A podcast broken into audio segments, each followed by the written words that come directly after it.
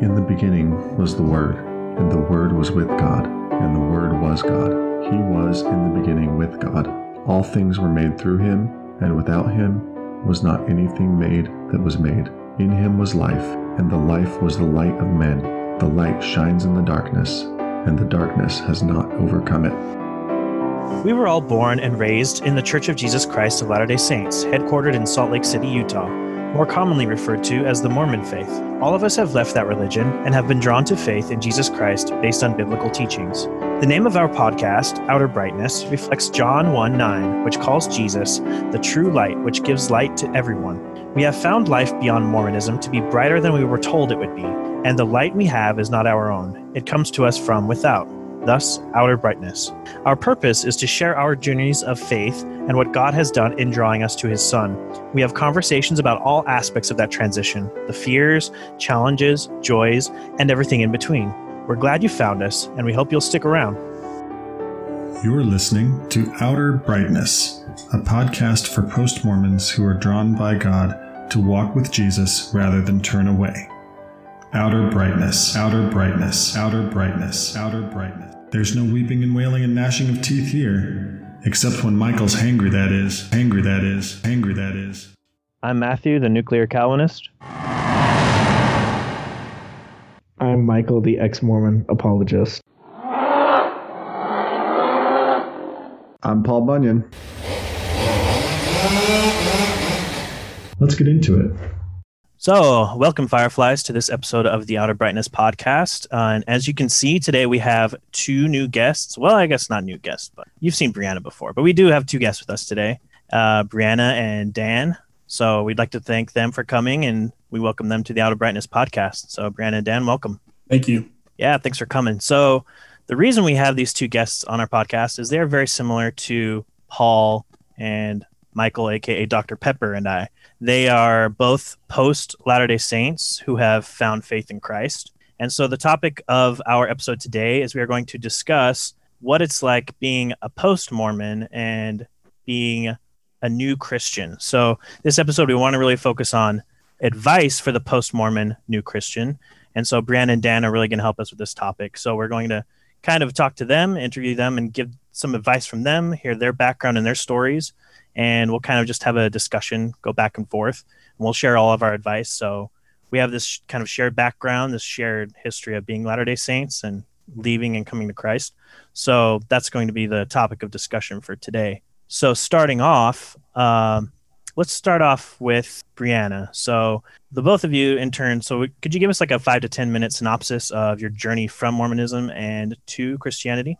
So I grew up LDS. My parents they were both converts as adults.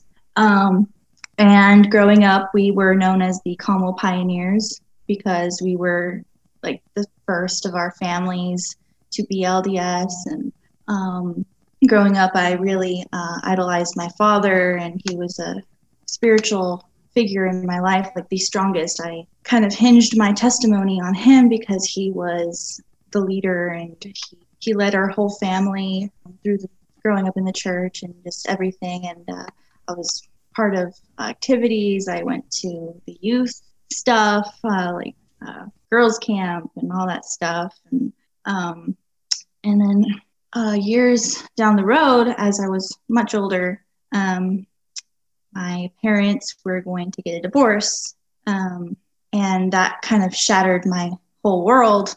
Uh, in that moment, um, at that time, it wasn't the first time that uh, my father, uh, my parents, they were struggling. Um, and the whole reason why it went so bad is because my my dad had cheated on my mom, and this wasn't the first time. And uh, several years ago, before all of that happened, um, when my dad first cheated on my mom, uh, uh, it was destabilizing for me and my faith, um, and I became agnostic. Um, I was suffering through depression for several years um, during that time, and uh, when it happened again, it it was it was much worse, and it was with the the same girl that had happened years before. How uh, how old were you when that first when you first found out? I was 16. Well, that, that had to be tough. Yeah, and I was already struggling um, with my social circle. I didn't quite uh, have a lot of friends growing up. I only had very few, um, and I was already kind of just dealing with my own questions of life and everything. And when this happened, it kind of like the church was my foundation for everything, and I felt like I could rely upon it. And um, my dad, I thought he was very strong and and I realized that he wasn't perfect. Um, but what really got me was uh, when when when my parents went to go get this taken care of. They my bishop he sided with my dad and gaslighted my mom about everything, basically saying it was her fault that he went and did all these things. Um, and for for some time, I so when I became agnostic, but I was still I was still LDS, but I still kept attending the church, but I was secretly an agnostic. I didn't know if God was real or if the church was true. But um, I kind of got myself into an abusive relationship and uh, went into some pretty dark paths. And I didn't know if I could keep living with this and made me question things about God. Um, and about hell because at that point I was suicidal. And you know if I were to take my own life I didn't want to go to hell. And so that led me into going into questions. And, um, I found uh, some things about the church. And I also found some things about Christianity because I ran into Jeff Durbin online um, with the videos with, from Apologia Church. And then it made me realize that um, after spending some time, I, I, finally came to the realization that um, the church was not true, but also that um, Jesus did everything for me, and I couldn't find fulfillment in other people because they will always let you down. But in Jesus, um, you have everything. So yeah, that's pretty much my story. Wow, what a testimony! Thank you for sharing that. Yeah, thank you for that. Uh, yeah, I echo Paul's words. I really appreciate your sharing that with us. Uh, that must be.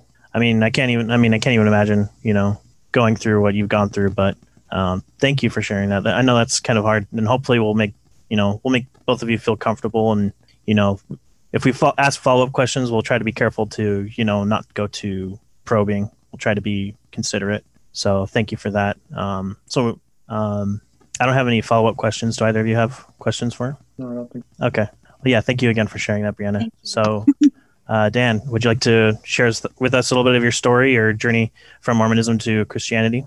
Yeah, absolutely. Um, Brianna, thanks for sharing that. Uh, it's kind of funny uh, what I've noticed a lot of people that leave the church, that's kind of the road that they go down is that agnostic path. And that's kind of where I landed, you know, within my, my teen years as well. Um, you know, Paul, Paul already shared a little bit about you know our family and kind of where we stood in Utah, but I never really felt like a good Mormon, and I, I felt like I was a good person.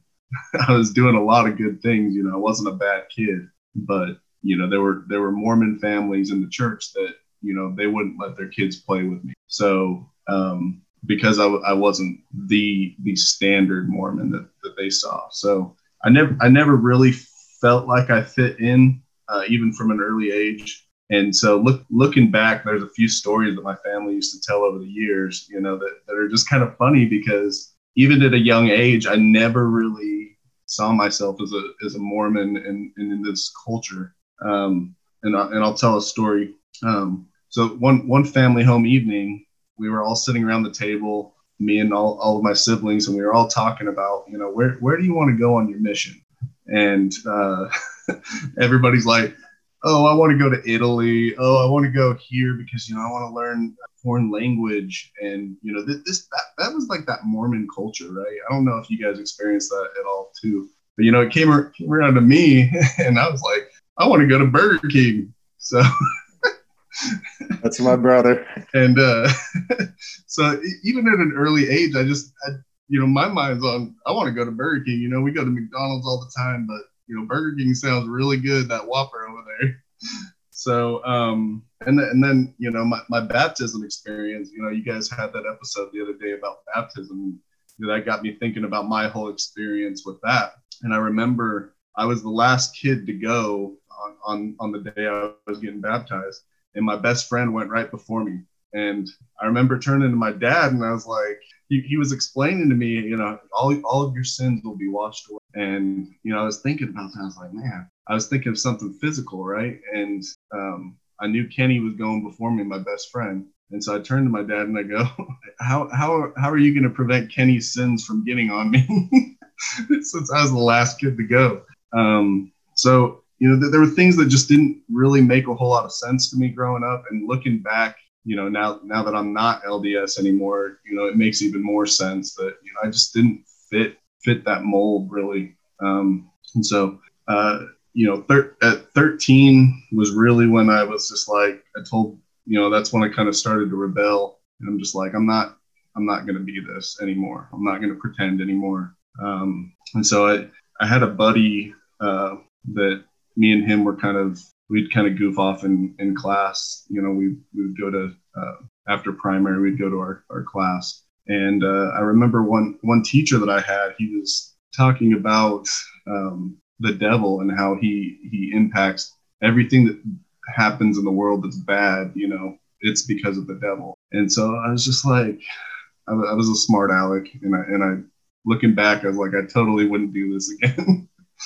But I, I said to him i said so you're telling me if i stuff a bunch of marshmallows up my nose and they get happen to get stuck that was the devil that, that made me do that it's not my stupidity and I, and I remember this guy he this poor teacher. Um, he he was just very um, just very straight line Mormon, and he um, you know he he wouldn't let his kids play with any other kids in the neighborhood. He would kind of keep them in. And I don't know if you knew him or not, Paul. Um, he lived he lived right next to my friend Tommy Yates, but his wife uh, she would dress kind of like um, like with the homemade dresses like you see with like what was his name? Witness. I, I can't even remember his name anymore. Um, but he got so upset when I asked him the, the marshmallow question that he sent me back to primary and I had to go sit with the younger kids to learn my lesson. So, um, but, but that probably day, a good move. That day they were handing out cookies. So I got two cookies. So it was, it was fantastic.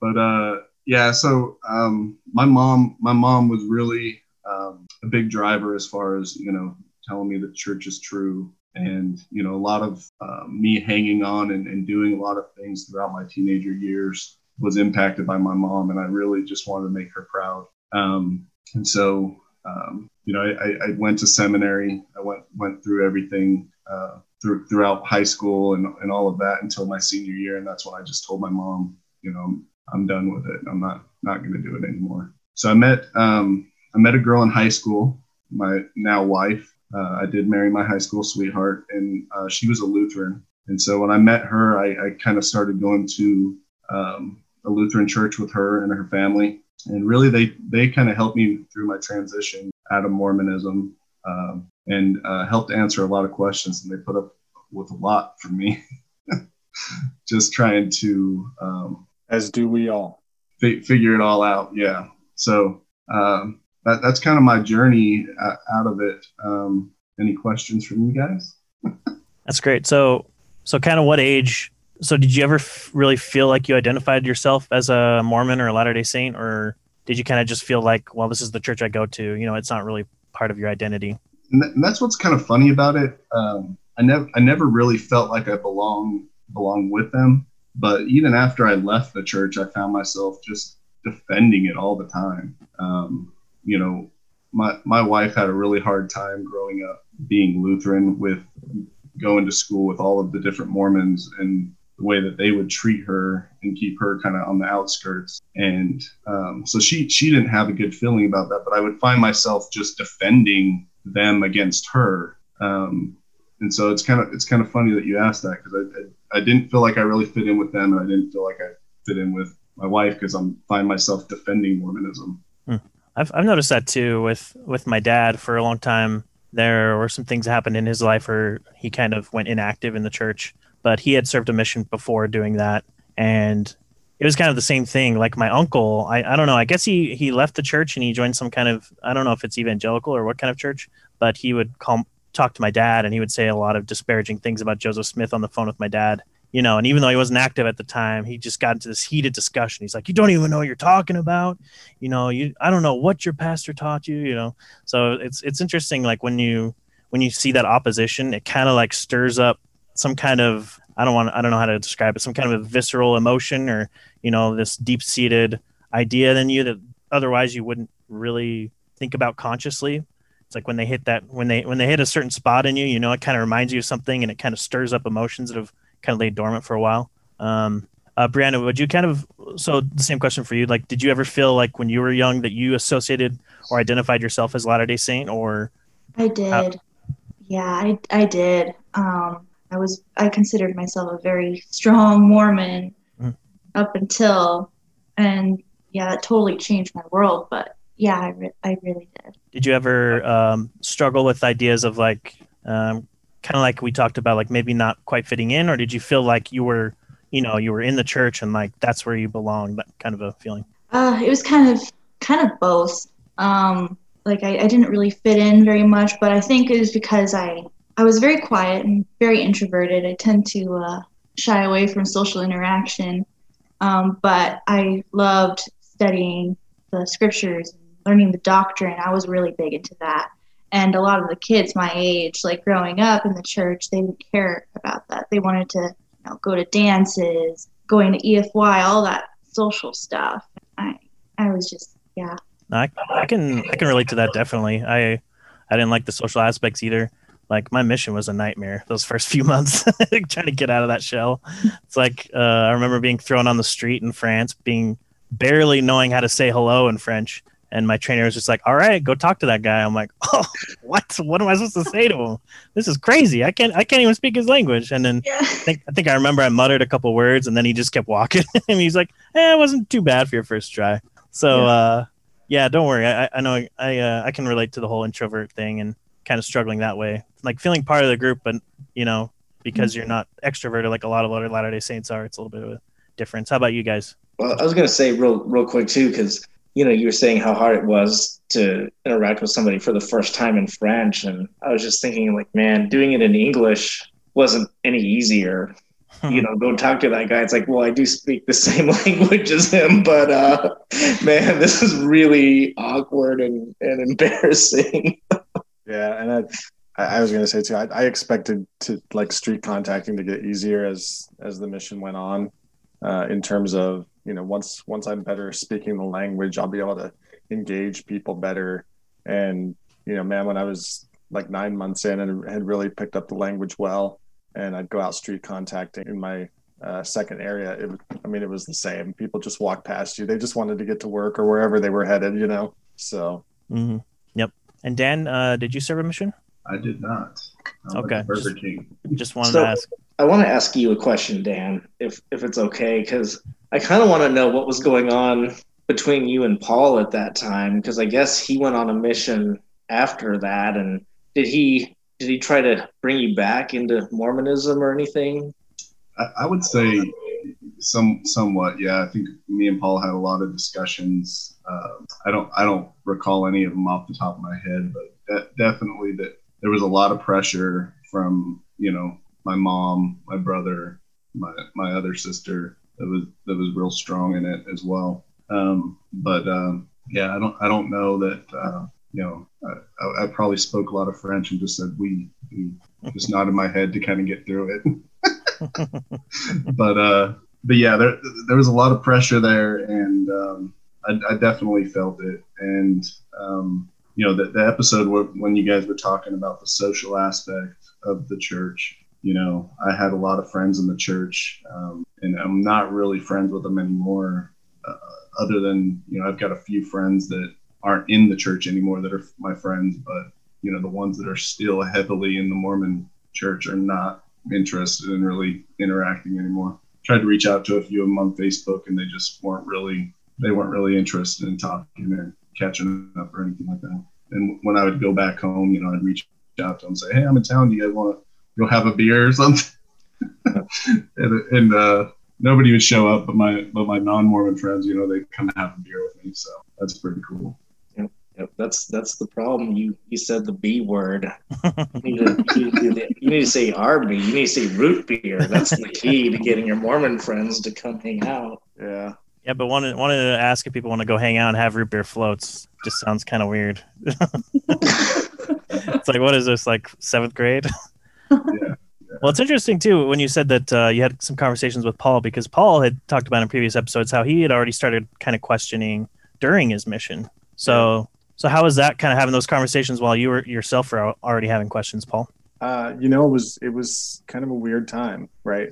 Um, I was the first uh, child in our family to serve a mission. My older sister did not, um, and so I felt I felt a lot of pressure to try to make sure that I brought the the younger siblings along the covenant path as best I could, right? Um, and I, you know, it's interesting to hear Danny say that he doesn't remember much about that, and you know, it's probably just you know slipped his mind. But I, I felt like I, I do feel like I put quite a bit of pressure on you uh, when you know when I came home. Um, I I don't know. It was coming back to Utah after having spent two years in in Europe was a tough transition. Um, even though I you know had spent those years as a as a Latter Day Saint missionary, it was not Utah.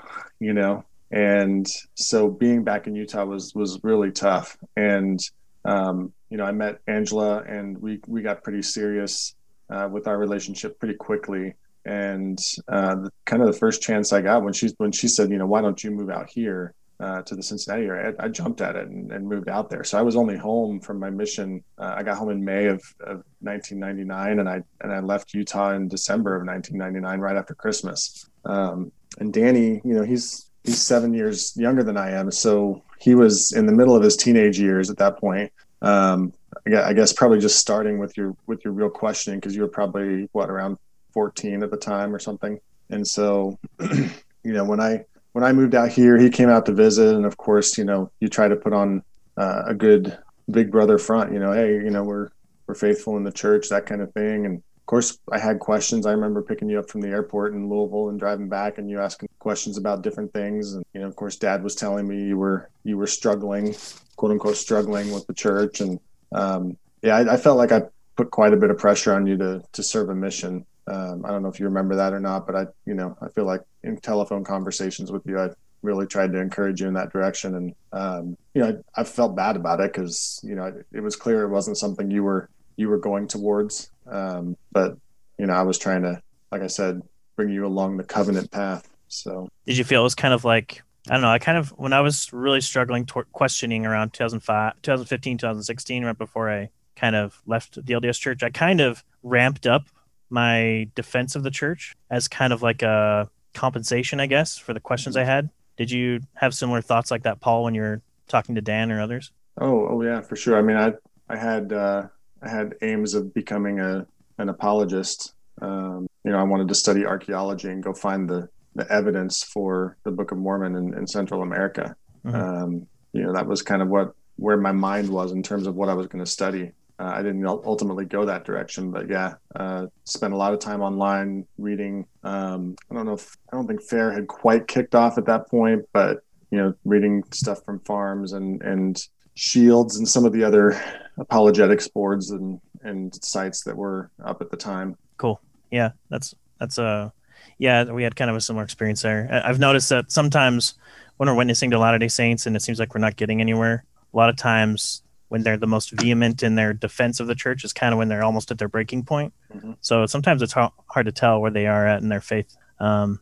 but yeah, so continuing off from kind of where we talked about earlier, unless anybody has anything to add, um, I wanted to, to, kind of talk more about uh, the transitionary period. So you had both kind of described in your stories your the transition between being a Latter Day Saint and a Christian.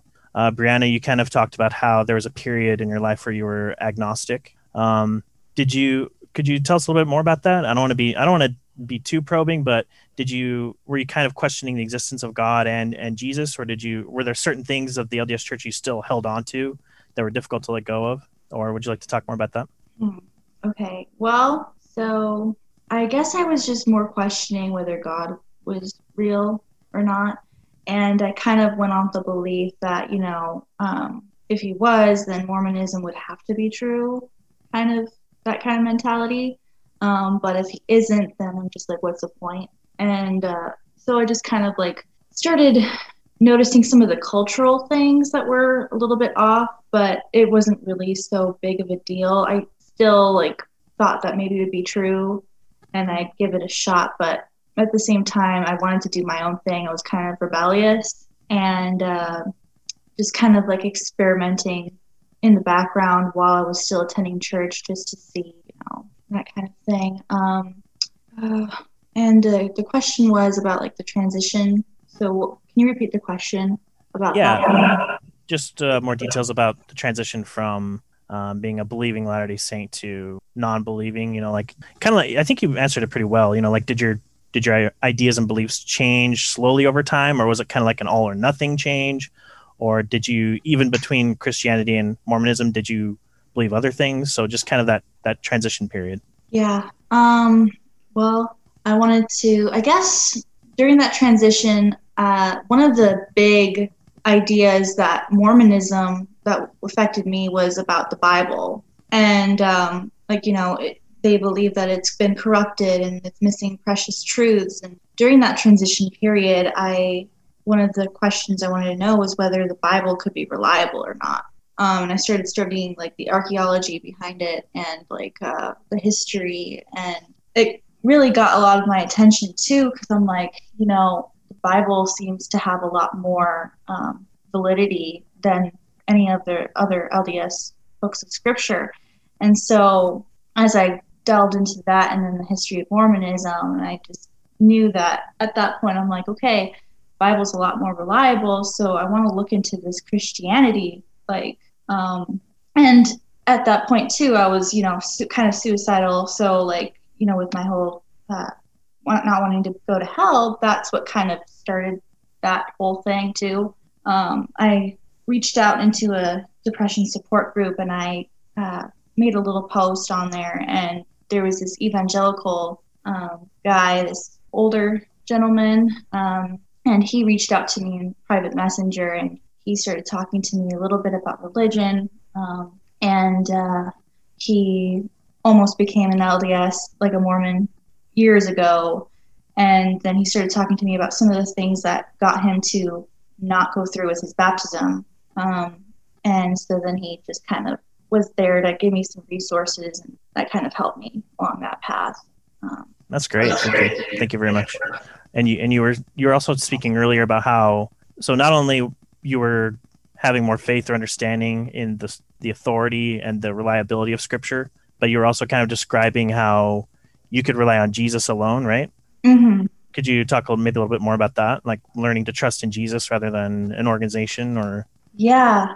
Um, so uh, with Jesus, sorry, I might need to take some moments to respond to that question. Um, I uh, I had to kind of come to um, a point when I realized that the scripture that by the Bible could be reliable. That I'm like, okay, Jesus. I started learning about like um, his background and everything, and uh, there was a video um, that I had watched on YouTube.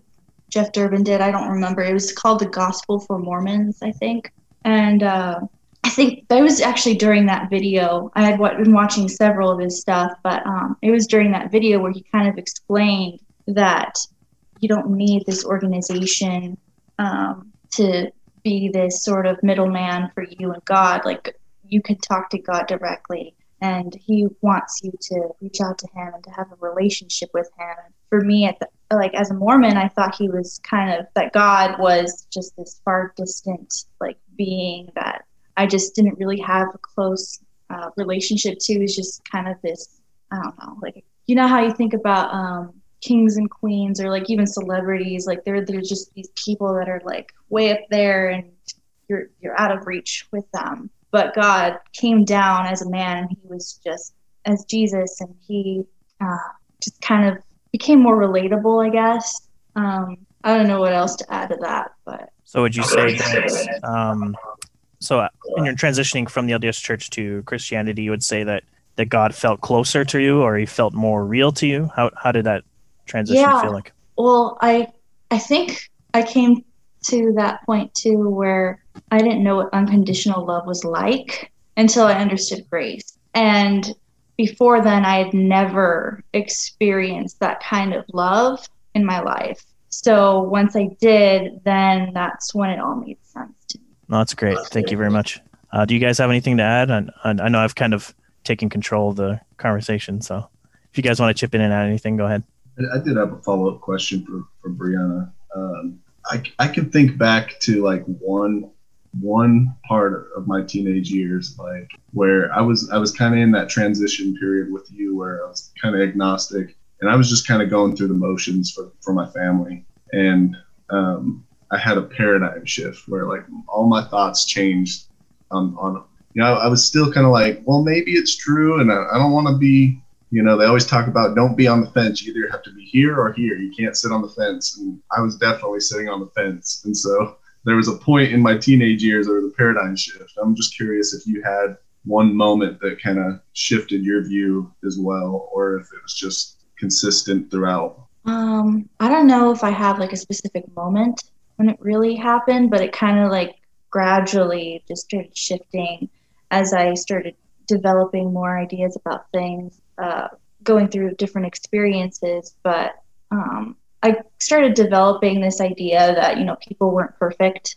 Um, like the first time when my dad cheated on my mom, it was yeah, it hit me hard, but like I forgave him for it, and I just thought you know like people just make mistakes, you know they can change and all this stuff. Um, I had a problem with this one story that you know they kind of told this in young women's where um, this idea that like with the, the chewed gum you, have you ever heard of that one um, it's like this idea where like basically if you uh, get into if you break the law of chastity um, and get into involves another person before marriage and before you go to the temple like nobody's going to want you like your worth is like all chewed up nobody wants to eat chewed gum so basically, our we had to be completely virtuous and pure um, and strive to go to the temple. And um, I had a problem with that because I thought nobody was perfect. It wasn't there repentance? Isn't Jesus, you know, didn't he forgive the woman who had committed adultery? Um, so yeah, there's little moments like that where over time I just started like having some issues with those kinds of things. I add something to that too. Like I have this aunt that was a member of the church just for a short time and, and left. Um, but she told me, and I guess my experience as a man was different than like what women go through at the church. And, and that's something I never heard of the, the whole chewed gum analogy until I met Brianna, because that's all just behind the scenes for me. But something my aunt told me that she was told in, in the young women's classes if somebody tried to rape her or any of them, that it was, they, it was better to die than to survive that and be a victim of, of rape because having your chastity taken is just that. And i'm just like that is such an that's such a horrible thing to to tell people that even if it's against your will and something happens like you are no longer virtuous or wanted or you know or worthy and you never will be again it's just incredibly um, incredibly strict and disheartening yeah, I never, I never. Well, maybe I had heard it and I just forgotten it, but I hadn't heard the the chewed gum example. But I did remember hearing. I can't remember if it was just a thing that Mormons said to each other, or if it was on like a on like a Mormon movie. But they said it's like if you're when you go on a mission, it's better to come home in a box than to come home early. Have you guys heard of that? I've heard that before. It's like, oof, man, that's rough. It's kind of the same thing. It's like, really, you know, would a parent? I, I, I mean, I didn't hear from my dad or my parents, but I mean, if you were to say that to your kid, that's pretty messed up. Like, yeah. you'd rather they die than come home dishonorably. Yeah. I sure. remember as a young woman, like they would kind of instill this idea too that they, you had to marry a return missionary. That other guys who don't go on missions or if they failed their mission, like they're not worthy either. So that was one of those things too. Yeah, the, um, the the paradigm shift that I had when it was I was either 13 or 14. I remember, um, you know, we had a youth a youth gathering and they were talking about hey ne- next week we're going to go to the martin harris pageant and so they were they were building this pageant up and saying you know this this is this is why the church is true guys this is this is going to show you guys why the church is true and you know at that time i was kind of you know i, I was kind of like on the fence and and not really leaning either direction and so I went to this pageant and I was really into it. I was, I was watching every moment of the pageant. And it got to the point where you know the pages go missing and i'm like okay okay he's just to re redo these pages and that that proves that it is true and you know and then no i'm not i'm not going to retranslate the plates. I'm not i'm not going to do that because then you're, you're just going to change them right? And, and i was like that that proves that it's not true right there. The fact that he won't go back and retranslate them proves that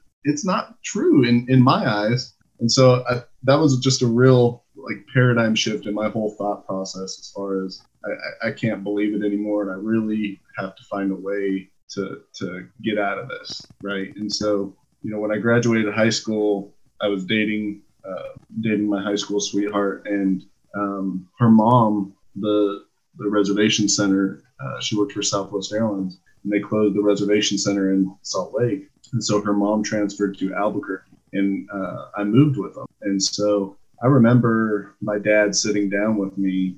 Uh, it was it was the night before I was going to move, and he was basically pleading with me not to go, not to do it. Um, and and he basically said, you know, uh, if, if, this is really what you want to do, go go ahead and do it. Um, but he's he said, I don't think you should. I don't know that this is the right girl for you. Um, and you know, I told him I, I, I you know basically bore my testimony to him. I said, you know, this is the girl. I love this girl, and I'm going to move with her. And uh, and that and I haven't really looked back. You know, I ma- ended up marrying her down in New Mexico, and uh, had two beautiful children now, and I really haven't looked back. So, and uh, I got to say that you know a majority of my transition from Mormonism to Christianity has been in, in large part because of her family. They, they're Lutheran, and um, you know, a lot of my conversations that I've had with them, you know, uh, I, had to deconstruct everything that I was taught about becoming a god someday, and you know, I'm gonna own, I'm gonna have my own planet that I'm gonna run.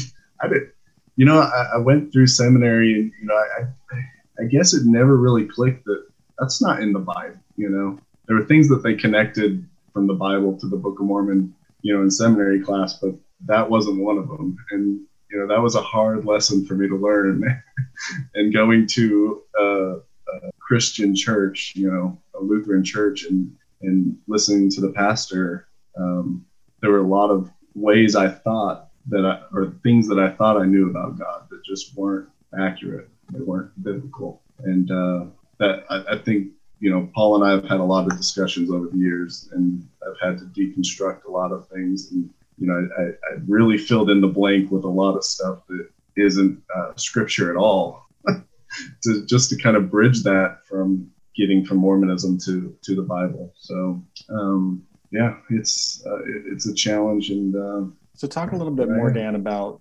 uh, you know when you started to attend the Lutheran Church with Lauren and her parents. Did you you started to attend with them in Salt Lake City before you moved to Albuquerque, right? Yeah, um, there, there's a church uh, in Utah called St. Matthew's that they attended that I attended a few Sundays with them. Okay. Is that where you played basketball? Is that where I went and watched you play basketball? Um, I don't think so. I think that was another Lutheran church that that had a gym. Okay. So just a, just a few times in Utah before you moved to Albuquerque, then. Yeah, I think I, I attended a few um, youth meetings with them, youth gatherings, and things like that. Um, but really, I think um, it, it, probably wasn't until I moved to Texas that I really kind of shook some of the agnostic feelings that I had. I never really. I mean, I, I would go again. It was kind of going through the motion. I, I believed that there was a God. I just didn't know in what capacity. Um, and Brianna touched on a little bit about that relationship.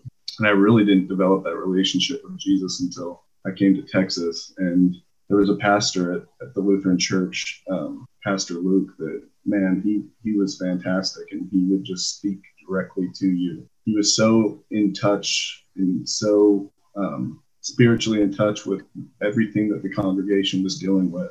That it felt like everybody in that room felt like he was talking directly at them and the things that they were dealing with. Every every week he would just come and bring it, and just really fantastic. And in a lot of ways, he changed um, changed my views and really helped me develop that relationship with Jesus and encouraged me to to, to really reach out and do that.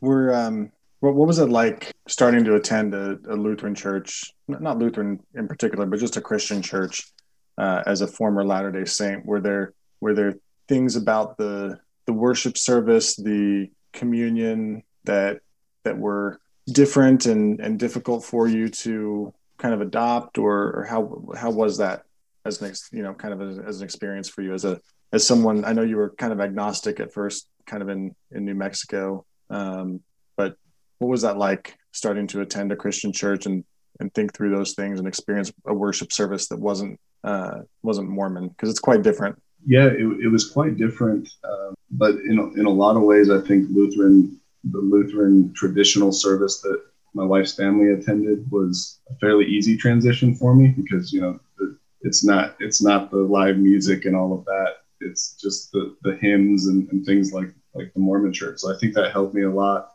in my transition. Um, you know, it's it's funny because you know I would I would, I would take communion um, with them, but I was always taking the grape juice instead of the wine because I grew up Mormon. I really don't like the taste of alcohol. You know, I just never. I, I still to this day, you know, I'll drink socially, but I really don't drink um, for the pleasure of it. Really, um, don't like the taste. I just never never developed the taste. Um, but yeah, to this day, I'll still I'll still grab the grape juice, and so um, and, and, it tastes better than the water. So um, yeah, does that answer your question a little bit? Yeah. Any follow ups for Dan before we throw that same question to Brianna? So, just uh, curious, do you still attend a Lutheran church, or what church do you attend now? So, with, with the pandemic, uh, we we started going to. Uh, a rock and roll church. It, it's a Lutheran church, but it's very contemporary. Um, it, it, might it might be you know a, a, sister church to the one you were attending, Michael, because uh, they, have got they've got the lights. Um, it's it's kind of they've got car parts up on the wall um, with you know the cross painted on the car parts and things like that. It's just a very very cool church. Um, the the the lead pastor and, and the pastor that um, and I, I don't know what you call him, but he's they've got two pastors there, um, and they're just all tatted up, sleeves of tattoos. Um, but they're they're really good guys, uh, and and Pastor Luke at, at, the previous church I was going to, it was called Prince of Peace. Uh, he left and went back to his church back in, I believe, Nebraska. And so the pastor that came in after him just didn't have the same like it just wasn't the same. Uh, they had they had like an older gentleman that came in, um, and he just it, it just didn't it just it didn't hit me the same way. And so we bounced around to several different churches around uh, the Dallas Fort Worth area. Um, we even tried a Methodist church at one one point, um, and we landed at this at this church. Um, uh, it's called Soul Thirst uh, in the col the colony, and uh, two two great pastors and um, they speak to me. They talk, they talk about brisket and they talk about uh, queso, and uh, you know that's all I need to hear. Sounds like my kind of place. How do I sign up for that? so, so, Brianna, how about you? Um, kind of when when in your transition did you start uh, attending a Christian church? What was that like to do yeah. that for the first time? Um, so for a while there, I didn't know what church to go to. So I started like watching some of the sermons online first with uh, the Apologia Church. That was like some of my first kind of church experiences, but it wasn't really going to church. Um, but then I, I, got connected online um, with some people on the, the ex Mormon Christians group, and uh, Carrie, uh, she kind of like helped me. This lady named Carrie, she she lived nearby at the time, and she's like, "What? Like, I need to take you to church. And she brought me to Calvary Chapel. Um, so I got to experience that for the first time. It's like this little, like, kind of like a mega church, but they teach expository uh, chapters, like, each chapter and verse by verse, and um, that experience was kind of shocking. Um, I remember going to the the service and they had music. It was really loud. It was very big, totally different environment. And I just sat down and I was just kind of like taking it all in. And I'm like, I don't know what to do. Uh, and she was kind of funny because she was kind of standing there and she was like worshiping like her heart out. And she was like with her hands up and kind of like dancing to the music and singing. And it was so different. But it also, I, I felt like these people, like they felt like more free like in in the mormon church during sacrament meeting you had to be quiet and like reverent and like kind of stiff. And um there they were free to worship like just just open their hearts out. And uh i really liked that. Um going there is totally different but it was awesome. What about that? Uh, what about that like Pentecostal church you went and visited? yeah that was that was the first first church i visited um, on my own uh, after doing some research online i'm like i'll, I'll try this one church. And it ended up kind of being a, a little freaky for me. Um, it was in the evening and they had like this kind of like ah, what what would you, what would you call it? Like they uh the preacher was up there and he was like calling out to the crowd and he's like I like he was like sensing like whatever illness in this person in their name. And then he was like I'm to bless you and pour the Holy Spirit on you and people were playing praying around him. And like at one point too like they had everybody like kind of whispering and praying and like you could hear a bunch of voices all around you. It was like it was really interesting but it was kind of it kind of put me off a little bit. Um but uh it, it was it was good. Um At least they didn't hit you or No. anything. no Uh, you could have ended up in like one of those snake churches. That would have been a fun church to go to first as an ex-Mormon. I, I, I went to it. I went to an interesting church like that too. Uh, my father-in-law, he, he plays guitar and he, he was playing in a lot of church bands. And one of the guys he was playing with was like, "Hey, uh, I got invited to play at this church, and he needs a lead guitar. We need a lead guitarist to help play." And so we went. We went to this church. You know, the whole family went. Um, this is before me and Lauren had kids, and so it was me, my mother-in-law, and my wife. And we we pull into this address. You know, we've never heard of it before. It was just a Joe's church, um, and it, it's kind of like an abandoned uh, strip mall. and some of the some of the businesses had like boarded up windows and things like that. And so we were just like, okay, what's going on here? so we go in go into one of the businesses. It was a church, and it was the only thing in the whole strip center that was open. And so we go in there, and it was it was similar to that. You know, they you know we, we went through the whole service, and it was it was semi normal. You know, it wasn't real normal. And then at the end of the service, you know, then everybody started sticking out their tongues. Some people were talking in tongues. Um, some lady was crawling up the middle of the aisle, and I was like, okay, let's go. but uh, but yeah, it, it wasn't um, it wasn't anything that we were like, okay, we're gonna start attending this church. It was just like they needed a guitar player, and that was the, re- the sole reason why we were there. But um, yeah, Larry didn't go play there again. My father-in-law. I was going to point out earlier when you guys, it sounded like your churches are a lot more exciting than mine. It's like if you've ever attended, uh, you know, like in most Mormon churches, there's kind of like the steady background noise of kids and ruffling and, you know, people eating Cheetos or whatever.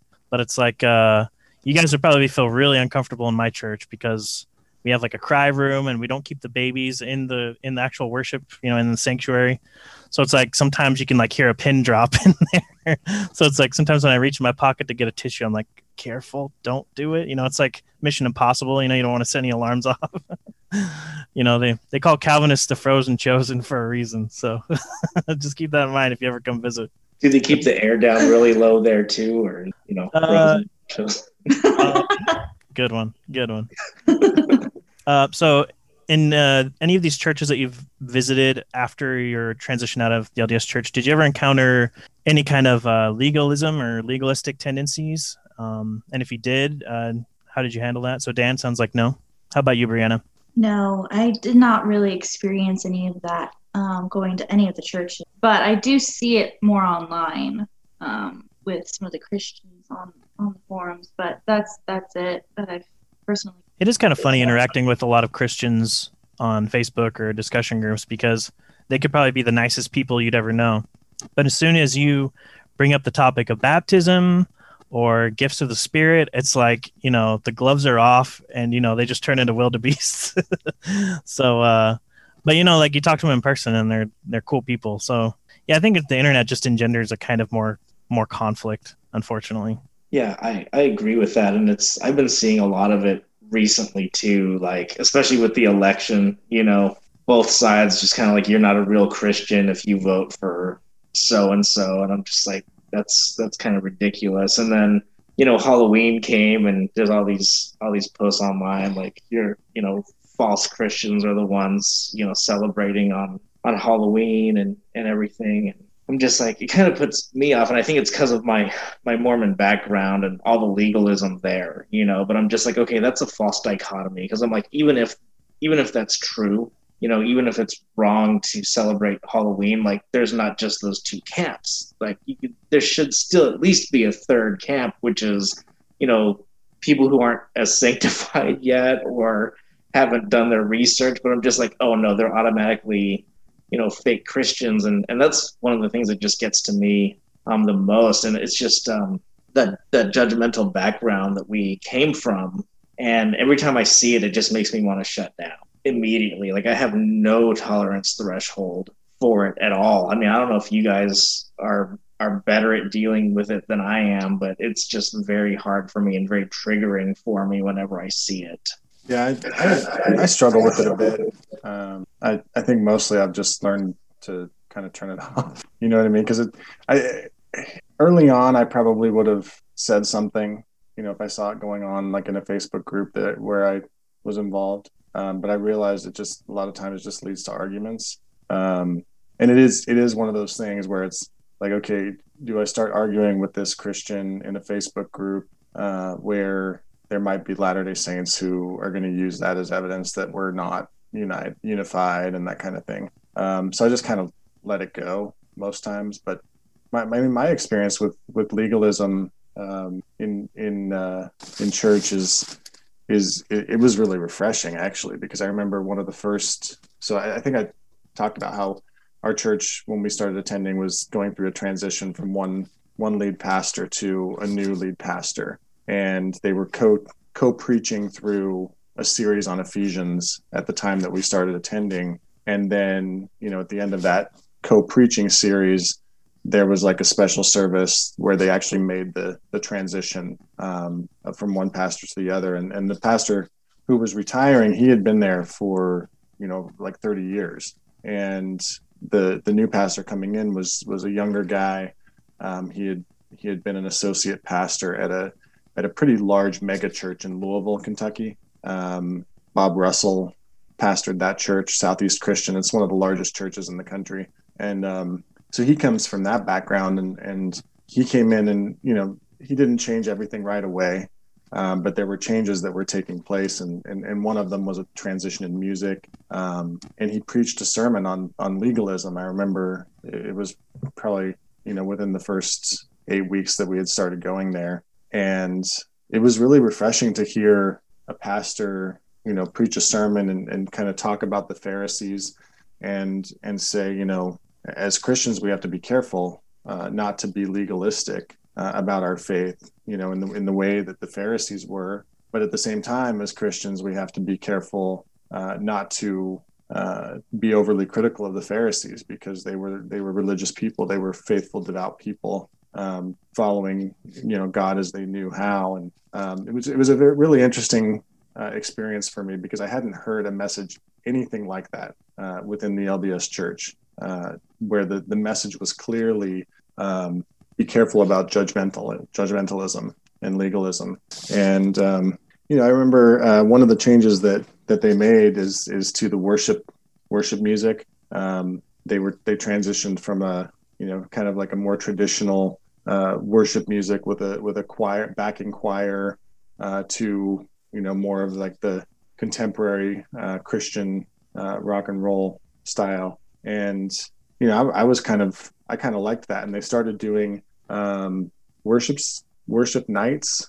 Uh, like if there was a fifth Sunday, uh, the the like Thursday before that would there would be a worship night that you would just go and it, you know there really wouldn't be a message or anything. It would just be worship. And we I attended a few of those. We attended a few of those and there was one that I missed, and I remember I wish I had I wished I hadn't missed it because after afterwards, apparently, um, a, a, young uh, teenager got really into the worship music and and got like more into it than just like raising his hand. He started dancing in the aisle, and um, I remember it was kind of a it was kind of the talk of the church for a while because it was something that they hadn't really seen before. Um, and so there were, you know, there were people who were like, maybe you shouldn't do that, and there were other people were like, no, he's, you know, he's worshiping, he's he's connecting with God. You know, it was kind of an interesting conversation to to witness as a as a post LDS person. So, yeah, I, but that that's I talk about that a little bit because there, you can see there's a little tension there between legalism, right? Even re- with regards to that teenage boy as he's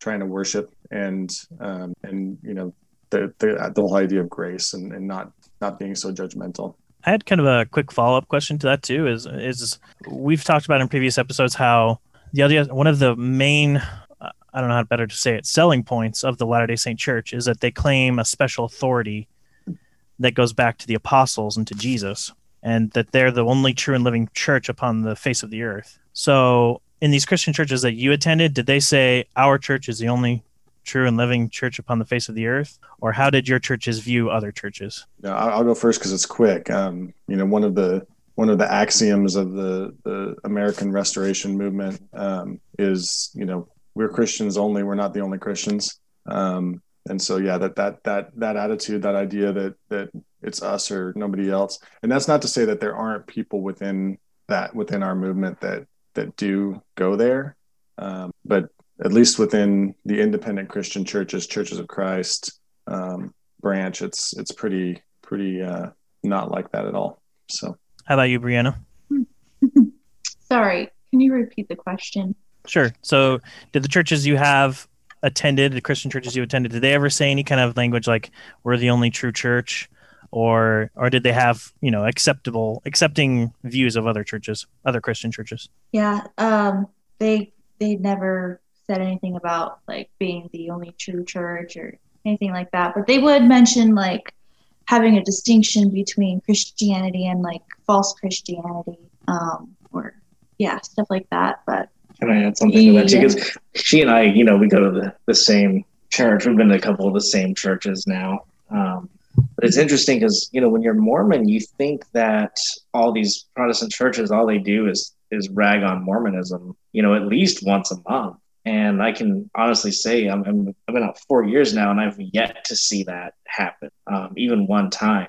Now our pastor is pretty vocal. Um, he does tell us all to be very careful, and he says that there is a lot of apostasy in Christianity, and there's a lot of people who don't take the Bible seriously, and um, they're not teaching you know biblical truth, and it's something that we have to really look out for. So he does say that, and he's also spoken out against uh, Calvinism twice um, in his sermon, but I've never heard him say anything about Mormonism or you know, or say anything about the other churches aren't Christian, or even you know, I mean, we know he feels strongly against Calvinism, but he's never said that Calvinists aren't our brothers and sisters in Christ. Which you know, as Latter Day Saints, that's exactly what I would have expected him to say because I thought Christianity was more divided and it, it really isn't. It's divided on on some theological points, but um, even within that division, there's still unity. So it's kind of mm-hmm. kind of interesting. Yeah, a lot of the times they'll acknowledge the differences, but still accept uh, the the main essential stuff.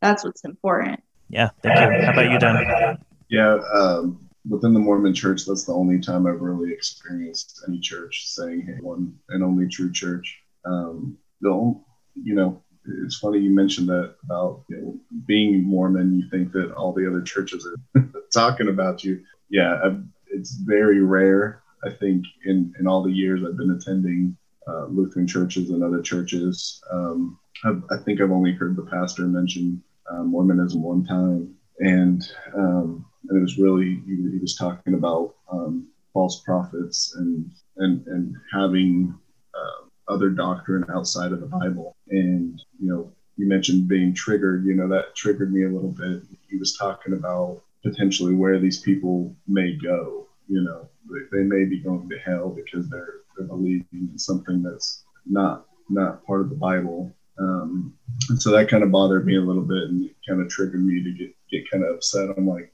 these are good people. You know, I know a lot of really good Mormons. They do a lot of good things, and you're telling me that they're going to go to hell because they're Mormon. And uh, I think one of, one of you guys' guests you guys had on, he kind of touched on that um, and asked. He asked all of you guys if you thought he was going to be going to hell. oh, it was uh, who, the, the the Mormon guy, the, the Radio yes. Free Mormon. Yes, yes. Oh, Radio Free Mormon. That's right. Yep. Yeah, uh, RFM.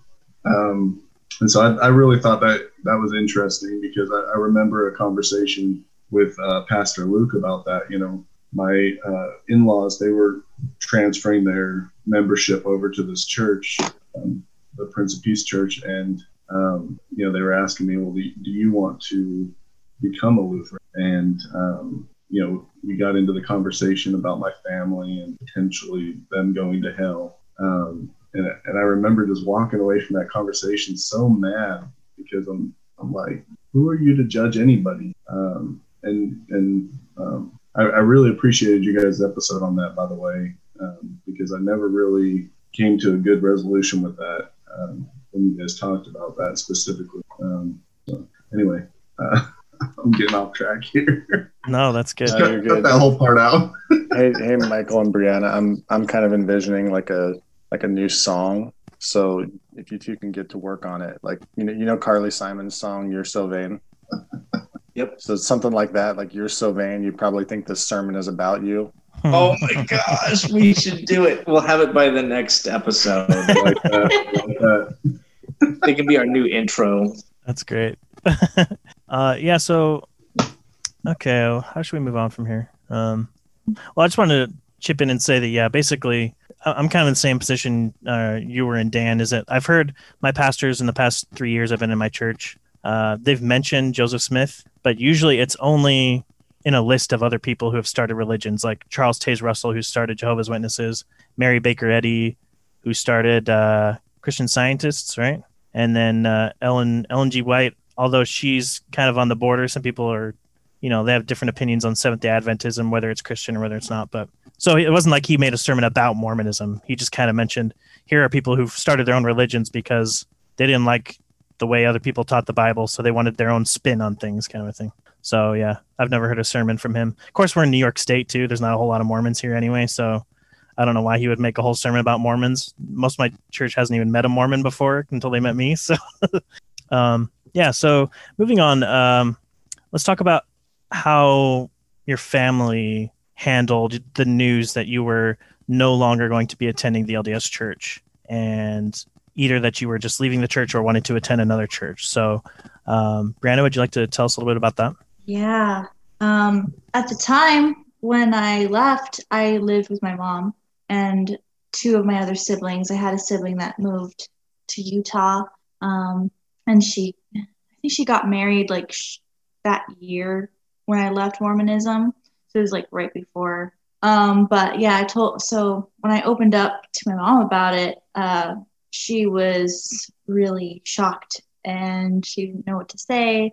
Um, I'd kind of tried to tell her a little bit like what my testimony was. I told her that I believe in Jesus, but I do not believe in the Mormon Church, and uh, just kind of try to keep it short. But I remember like that that day I was in my room and I could hear my mom crying, and she was just uh, i think she was under a lot of distress too because i was the oldest of my family i was the most faithful of all my siblings and i was also her best friend um, too um, and she kind of felt like you know she lost she lost her marriage and now she's losing her daughter and um, i remember my sister topanga she had reached out to me and um, you know they were they told me that they still loved me um, and that they weren't going to stop loving me.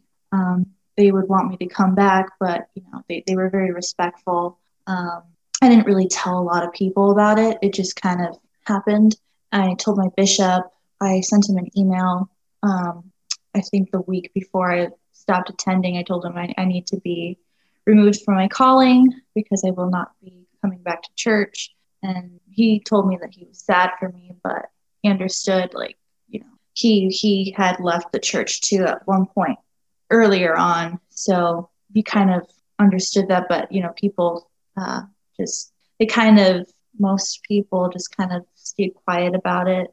And um, earlier on with my relationship with my mom, it was kind of rough too because uh, we started getting into arguments a little bit. Um, but that was quickly resolved. It's just you know we had I had to go through a grief period, and she was going through a grief period too, and we kind of needed to take some time apart um, so that we could reconnect on better terms. So, would you say today it's a lot better than you're a lot more those those conflicts are kind of resolved more today than they were at the beginning? Yes, they were absolutely. And plus, but, uh, oh, sorry, sorry, go ahead, please. Sorry, you definitely have to go through that grief period, and you have to kind of distance yourself from because it's it's very close to home, and you, when you're going through that, um, it can it can hurt relationships if you don't um, go through that first. You're grieving and transitioning and all of that. Yeah, I, I kind of likened so my when my parents divorced when I was about twelve, and um, I felt like leaving LDS Church felt kind of like a divorce, where your whole life, all of your energy, like I spent two years in that church thinking that was helping people, thinking it was helping me, uh, and then you kind of realize all that time, all that money, all that effort was kind of wasted, and it was all for nothing. And now you're just kind of by yourself. You don't have that social network connecting you anymore. You're kind of on your own. So that's that's why I, I don't know. I felt like I, I was going through a divorce, and that's why I took time not to jump into another church because I was like, you know, I don't want to I don't want to rebound church, right? Yeah. I, I don't want to just jump into the next church, did you know, without really knowing what I'm getting myself into. Did you have kind of similar feelings like that? Oh yeah. Um, it took some time for me to kind of have the courage to, to and the emotional ability to move forward um, but it's very important to get connected with some good people. Um, being in the online groups was very helpful during that time, especially because that's when you're most vulnerable. We were actually talking a little bit today, me and Brianna, about uh, when you leave the church, there's kind of this religious fatigue. I don't know if you guys have, have gone through it, but it's just like, man, like I'm just after like 32 years for me, it's just like I'm I'm just kind of tired you know, and I think that probably kept me from seriously committing to a church for a while too. Like we kind of go to these bigger churches where we would just nobody would know we were there and we were invisible. And for a while, I mean, that was really probably what we needed because I just didn't want to be asked to do anything or feel like I had any sort of commitment because I'm just like I was tired. I didn't want to jump into service again or or anything. So that's kind of how it was for me anyway. Yeah. Uh, Paul or uh, Michael, did you have any more comments or questions before we ask Dan? Okay, Dan, would you like to share with us? Did you? Uh, so how did how did uh, your family handle telling them the news about not leaving the church? You talked a little bit about it, but maybe is there anything else you'd like to fill in the gaps? Yeah, I, I, I think um, I think my mom and dad could kind of see the writing on the wall when I said I wasn't going to go to seminary in my senior year, and you know, uh, I was I was making up credits, you know, and so um, my senior year. I, I, made up a bunch of credits my senior year to make sure that I could graduate, and um, seminary wasn't going to help that because you don't you go to this class but you don't get any credit for it. So it's it's a lost credit there basically. So I think I think they were okay with that piece, just knowing where I was with school. Um, but until the day my mom died, I probably had a monthly conversation about the Book of Mormon being true. So Um, I don't know that she ever let it go. Um, my dad, I feel like I feel like my dad's at least to my face anyway. I don't know if any conversations he's had to Paul about me, but because um, it sounds like he put some pressure on you to put some pressure on me. but uh, I, I, feel like because of his transition uh, to Mormonism from outside of Mormonism, that he was more okay with it. More so, it was my mom that would put a lot of pressure on me. And have a lot of conversations. And a few months before her death, you know, we started reading the Bible together um, because you know I wanted to make sure that she understood that that's that's the true gospel and, and where it should lie. And so we really wanted to build a spiritual relationship together. Um, and I said it won't be in the book. Told her, I said, I'll, I will read the Bible with you. And, uh, and so that's, that's what we did. We started with Genesis and, and um, we made it through a few books before her passing. But, um, but yeah, that's, she was kind of the, the driving force. I never really, I have one more sister that's pretty active and she really didn't press me. And, you know, Paul said that he pressed me a little bit, but I really don't recall him pressing me more so. I think we had some really great conversations. Um, and, and, you know, me not really believing uh, that Christ was my savior, I felt like some of those con- conversations, um, although they were based in Mormonism, um, they really helped me, I think, at least hold hold on to something instead of just letting it all go. Did you have something uh, to add, Michael? How about you, Paul? I think I saw Paul trying to say something earlier, and then you stopped yourself. Uh, I think I was going to jump in and say that uh, I don't. I don't think my dad was necessarily trying to put pressure on me to put pressure on Dan. Just um, you know, just in our conversations about you know, I, I had moved out here to Cincinnati area, and so you know, when they would come visit or when I would talk to my dad on the phone, you know, he would just kind of give me an update about how things were going with with uh, my siblings and the family, and because I'm, you know, I'm away from home, so it was more just kind of like, you know, he would just mention in passing that you were struggling, or um, you know, that he was trying to he was trying to help you along by reading like tennis shoes among the Nephites with you and and that kind of stuff, but you know, just kind of comments like that, you know, I don't think he was trying to get me to put pressure on you. Uh, when I said I felt pressure, it was more more just like as a as a big brother, you know, who had served the mission. I was like, oh, I've got to make sure he does this too, you know. So I was just thinking too, like one of the big differences that's fascinating for me to hear about, both from you, Dan, and Brianna, that I didn't experience was, you know, leaving the church while I still lived at home. You know, I already had some distance, and so it was for me, it was way easier. And I just imagine that it must have been a lot harder um, when you're uh, like right there, like kind of in the lion's den with all that influence to uh, to kind of fly under the radar or I guess not cause waves in, in those circumstances. I mean, do you agree with that? Yeah. Um, all right, you can go, Dan. Go ahead. Yeah, um, definitely hard when, especially because uh, you can't avoid it, and the more you try to avoid it, like the harder it gets. You just kind of have to rip off the band aid and deal with it afterwards. I don't know. That's kind of how my experience went. Yeah, it, it was definitely hard. I think, um, you know, one, one of my sisters, uh, I remember her uh, calling me the devil one day because because I didn't believe in believe it, and uh, and I, I remember how much that hurt me just personally, and, and, I told her right there on the spot, I said, you know, I really don't appreciate you calling me the devil um, because I'm, I'm really, I really am a good kid. I'm trying the best that I can. And uh, she did come down and apologize to me after that, but um, but I but I think some of that um, carries within Mormonism is that uh, you know I, I came I came out um, when I moved to New Mexico like I felt like I was moving to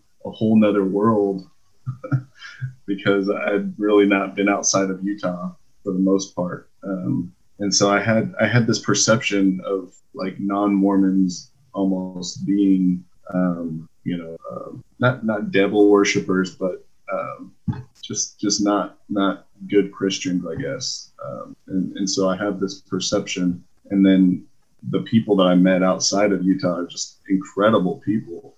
and I'm just like this this whole perception of, of people outside of Mormonism just is not true. There's some really, really amazing people. Um, and so a, a, a, big problem for me leaving Mormonism was anybody that criticized somebody else, you know, because it, it's all about being a good person, following Christ's uh, teachings that it is what it's all about. And um, I think I think us as Christians in general we argue with each other too much as far as who's going to heaven who's going to hell when we really should just be focused focused on those teachings. Um, that's, yeah. it. But yeah, it, it was rough. It was rough Um, you know, I, would have to go pick up fast offerings on on Sunday.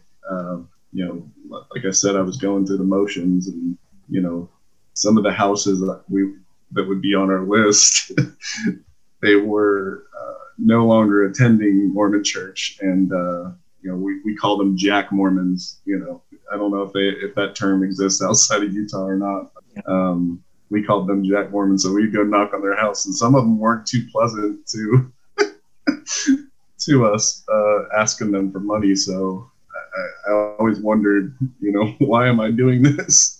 Why am I putting myself through this? Uh, one one time, the uh, I decided I'm not I'm not going to get up and do it this morning, and uh, my my friend's dad called me and he he was like, "Hey, are you going to come do fast offerings? We could really use your help." I told him, "No, I'm sleeping." And he goes, "You'd rather sleep than do the Lord's work?" And I said, "I said yes today." And I hung up the phone. and uh, his his dad did not like me after that. He really uh, he he ended up being my scout leader later on, and we just did not get along after that that little interaction. But no, it was just that Sunday. I just wasn't feeling it. Oh my goodness! I was I was thinking too. That's that is so wild being called the devil by by a family member. I think that happened to you once, Brianna. I won't make you talk about it because I know that was just a, a heated moment. Mm-hmm. That's that's just crazy because man, I'll tell you, I've been called a lot of mean things, but I don't think anybody's called me that yet, but I just don't understand um, how a Latter day Saint can even call somebody in their own house that because, you know, in Mormonism, your home is a temple. So if you're going to call somebody that, then that's basically uh, saying that your home isn't a temple at that point. So it's kind of, you know, seeding that that idea. And uh, yeah, that's just that's crazy to think about. But don't you think that it's don't you think that it's taken that seriously, and that's that's why you get comments like that? Like if if, if the home is a temple and someone's not uh, living the way you think they should within Mormonism, you know, don't don't you think that that those teachings kind of would lead to that that conclusion? I, I suppose so, but you know, in in Mormonism, like they say that you know Satan and his his angels, they can't, they have no power to to enter a temple or even a normal church building. So that's kind of saying that some outside force has taken away the holiness of your you know your home and your forever family and, and that, to me that's just kind of and maybe this is just me again leaning towards the reformed position but that's kind of giving all the uh, all the strength to satan instead of giving it to god but that's just my my opinion on it it's and i can see why families struggle so much. I was fortunate that my family, half of my family, uh, you know, on my mom's side, they're not very religious. Um, and my dad, he's he and his family are pretty strong Latter Day Saint, but my dad's pretty cool since he's he's kind of had a similar experience. Um, kind of Dan, like what you were saying, your dad came your dad came from a non LDS background, right? And then he converted. So my dad had kind of you know hills and valleys in his faith. So you know I think he was just happy to find out I was attending a church, you know, that I hadn't abandoned religion altogether. But uh, salvation in in Christianity, it's it's basically seen as a relationship between you and Christ. Are you are you personally in Christ? Are you trusting Him as your Savior? Um, whereas in the LDS Church, it's a family ordeal. You know, it's so focused on the family where you have to have a, a worthy priesthood holder as a father and a mother that's honoring her her covenants also, and the children are sealed to them and it's kind of every it's like an all or one all or nothing package kind of thing. So when someone wants to break off it's like they're trying they're not just uh, affecting themselves they're affecting the whole family. And so i think it's normal. It's sad to see but i i think it just means that it's a, it's inevitable because latter day saints take their religion so seriously. So on one hand i see it as like kind of a good thing because if they didn't take their religion seriously and they didn't and they knew that you were going to have very serious consequences to your soul and they pretended like they didn't care then you know what I mean? That would kind of show a lack of empathy or love on their part. But yeah, it is kind of sad to see that they're so caught up in this religion that is so focused on we've all got to get through together. We've all got to do this. Um, you also talked about sharing the gospel with your family. Um, do you have any other lessons you'd like to share with our listeners who are maybe struggling to do the same, struggling to, to share their, their faith transition with their families? Do you have any lessons you've learned that you'd like to share with them? So, uh, Dan, would you like to go first? Uh, sure. Um, I, think just making sure that you anchor yourself in a church and some folks that you can trust, and just making sure that you um, you don't you don't waver in, in Christ, and you, you made the right decision. And um, there is going to be a lot of pressure. Uh, if, if you listen to some of the previous episodes, these guys talk about some of the the social pieces, the the you know, there, there's family members, there's a whole a whole social background that, that you're losing by leaving, and so um, just just really making sure that you're rooted in that. And honestly, um, I really haven't um, I haven't pressured a lot of my my own family. Um, and actually, I blame your podcast because now the Mormon missionaries are reaching out to me monthly. so, um, which they hadn't contacted me in years prior to your podcast. So, thanks a lot, guys. hey, correlation is not causation, all right? but uh, yeah, I, I, I personally, um, you know, if, if they ever reach out and, and ask me anything, I'll, I'll share, of course. But I really, um, it, it's it's really touchy. I think um, Paul would tell you you know, some of our family members will just completely shut down try to have a conversation with them at times. Um, and, and we've had some breakthroughs with some family members where, you know, they've actually opened up and talked to. Them. And so I think it's just making sure that you plant that seed um, and, and allow them to take that journey, take that, um, that spiritual journey for themselves. Because in, in some ways, the more you pressure them, the deeper they, they dig in. And that's really what I've found. And so I, I just try to plant plant as many seeds as I can, and um, eventually those trees are going to grow, and um, their spirit is going to grow in the right direction. I think God will lead them in the right direction eventually. I really like how you said that we kind of need to be rooted in the gospel because if our foundation is our social surroundings, our friends, it's such a huge shift when you leave the LDS church and you're trying to figure out where to go from there that it's like your foundation is taken from under you. So you need to have something sh- sure and and and strong to stand on, or else. I mean, we, we all have friends that have left the LDS faith, and many of them just reject religion altogether. They reject God, they reject faith, they become hypercritical of of anything supernatural or, or faith re- related. And it's really sad, you know, because sometimes, you know, a lot of times they'll end up being good citizens, they'll end up being, you know, it's not like they go and become criminals, but at the same time, you you see i don't know at least i see sometimes people become very bitter and very hurt and i and i understand that. I think we all understand that to a degree. But there's just so much like you know just because there's false religion doesn't mean there is not true religion. There's not true christ and salvation. And it's throwing the baby out with the bathwater to just give it all up. Um, so so we've really got to be rooted in that when we share it with others. And we've really got to do it in love and with patience like you said. And it's so like LDS, the LDS church is not just a church; it's their whole culture, it's their whole identity, their ancestry. Like they have, you know, pioneers that go back generations a lot of times, and so it's like you're rejecting the religion they've their ancestors have had. So it's really difficult. Um, Paul or uh, Michael, do you have anything to add to that before I ask uh, Brianna? Okay, Brianna, would you like uh, to share any lessons that you've had when you know sharing your faith transition or trying to share the gospel with your family or friends? Yeah, um, basically everything that Dan just said too. Um, but on top of that, um, I don't know to add to that. Um, just kind of go with the expect, like know what the ex, like not to expect like uh, things to always go completely well. Like just to go with the expectation that it's not going to be easy. It's going to be very hard, and you know they may not respond the way you necessarily want, but it's it's normal um, to feel both afraid and for them to feel the way they might feel. Um, just give it some time. Um, just stay in touch with yourself and um, getting into the scriptures and understanding what you really believe um, before you even reach out to anybody or to try to teach them. I know that I made some mistakes initially. Um, I was really, I get really fired up, and you know, especially when you leave and you find out the truth, like you get really fired up and you just want to go in there and save them, but it can be counterproductive when you do that because then it just instills in them that you're just this angry person and um, just wanting to t- show them what's right instead of just loving them. I think that's really important. Just to, to love them and don't be so hard on yourself either. Um, just give it some time. Yeah, like like Dan was saying, plant plant those seeds and kind of leave it to God to to nourish those seeds.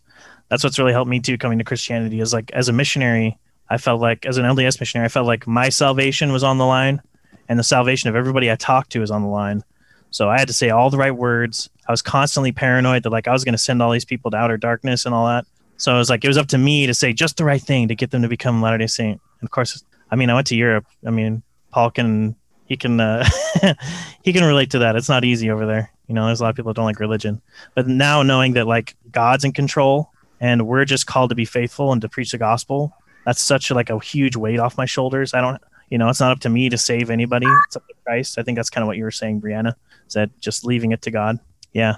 Thank you for uh, sharing all that. Yeah, I had a, a couple thoughts too, just to piggyback of all three of you. You know, said things I really liked just now. Um, Dan, I liked how you said to get rooted in in the gospel because you know you come out and people want to ask you all these questions immediately and from my experience i didn't even know how to articulate my reasons for leaving yet you know i was still trying to figure it out myself like what brought me to this point. and then the more i tried to explain it without being ready i feel like you know now i look back at it and i'm like oh if only i'd known how to explain things the way i do now and and so I feel like, you know, it's easy and kind of go with what you said, Matthew.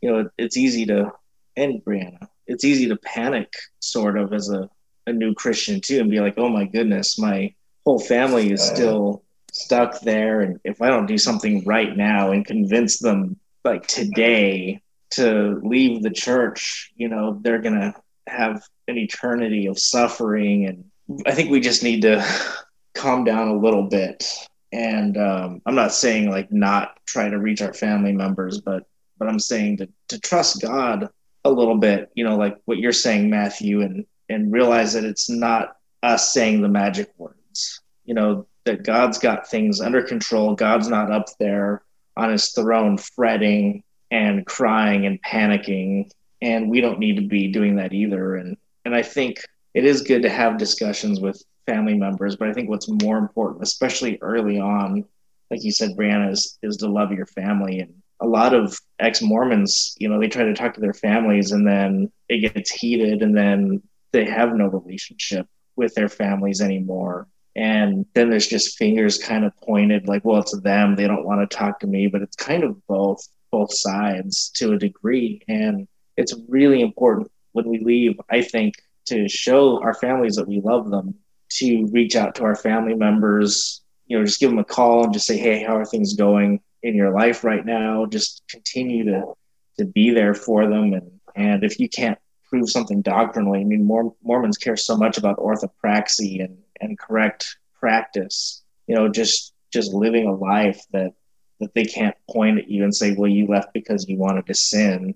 Um, but but actually having that relationship with Christ and just uh, you know living a a Christian life in and of itself is something that you know they they're going to take notice of. So that's that's what I'd say. I do want to mention like you can't um not everybody is going to be receptive and some people even no matter how good you behave or love on them some some relationships aren't going to always be fixed and that's also something that you're going to have to like uh, kind of deal with I guess, and realizing too that, you know, maybe it wasn't as strong of a relationship as it was, but you just, the most important thing is to just uh, do your best to love them um, no matter what. Yeah. And, and I think another thing to add to that, and we're not trying to take over the, the podcast here, um, but just to realize that a lot of times when that does happen and when there's alienation, it isn't personal. It is it is these members of the church just doing what they think they have to and and it's the church it's not it's not because of you. Yeah. i I, I definitely made mistakes uh, in trying to reach out to family.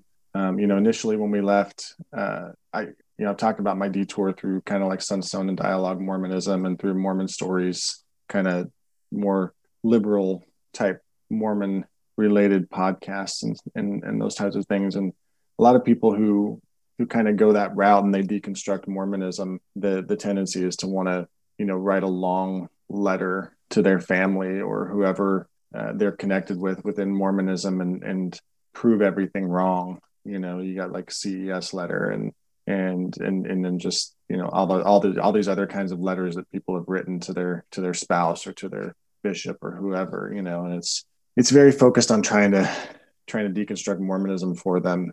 And when I when we left, I really didn't want to do that, and so I, I just kind of drafted a quick email to the family to let them know, hey, we're leaving. We don't think you're horrible people. You know, we just we've got to do this for us. You know, we've got to find relationship with Christ. And um, I remember one of my sisters had a had a reaction to it that I didn't expect because I really tried to be.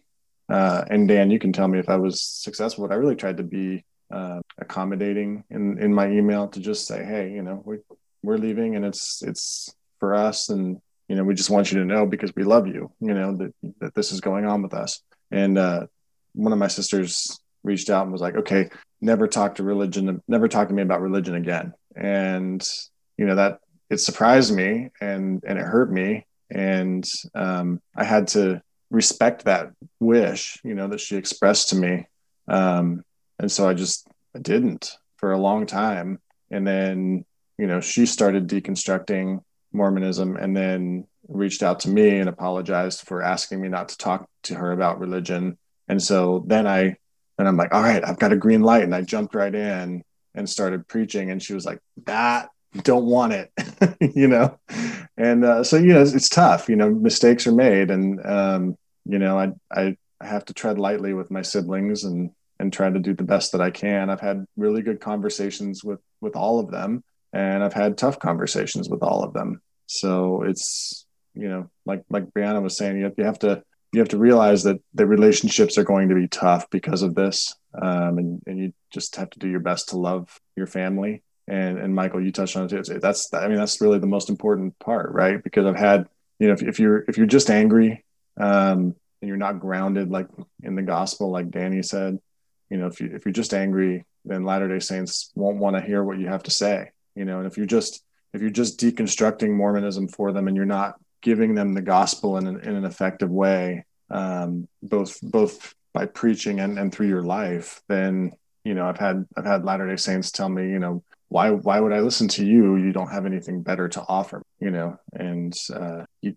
that's when I when I've heard that and or or been told that by Latter Day Saints, it, it really is a a, moment where you have to take a step back and say, "Whoa, you know, I've got to I've going to change up my approach here because this isn't this isn't effective." So yeah, I wanted to just add to um, whenever we share the gospel with friends or family that are LDS or otherwise, uh, the passage that always comes to mind is First Peter three. So he's speaking about suffering for righteousness' sake, and uh, in verse 14 he says, "But even if you should suffer for righteousness' sake, you will be blessed. Have no fear of them, nor be troubled." but in your hearts honor Christ the Lord as holy, always being prepared to make a defense to anyone who asks you for a reason for the hope that is in you. Yet do it with gentleness and respect, having a good conscience, so that when you are slandered, those who revile your good behavior in Christ may be put to shame. So, what, no matter how they react to the message, we we can't we can't go against what Christ has ordered us to do. To be patient, respectful, loving. We can be bold, of course, but um, I think just yelling at somebody that they're going to hell is probably not, not the best way to do it. But uh, yeah, we always need to honor Christ in our, in our heart first, um, and to honor Him, and to always be ready to defend the faith. So I think I just wanted to share that really quickly. Um, so a lot of Latter Day Saints, when they leave the church, kind of talking about this topic of apologetics, sharing the gospel. A lot of them, as soon as they leave the church, they want to start up their own ministry, um, either apologetics or like you know outreach kind of ministry.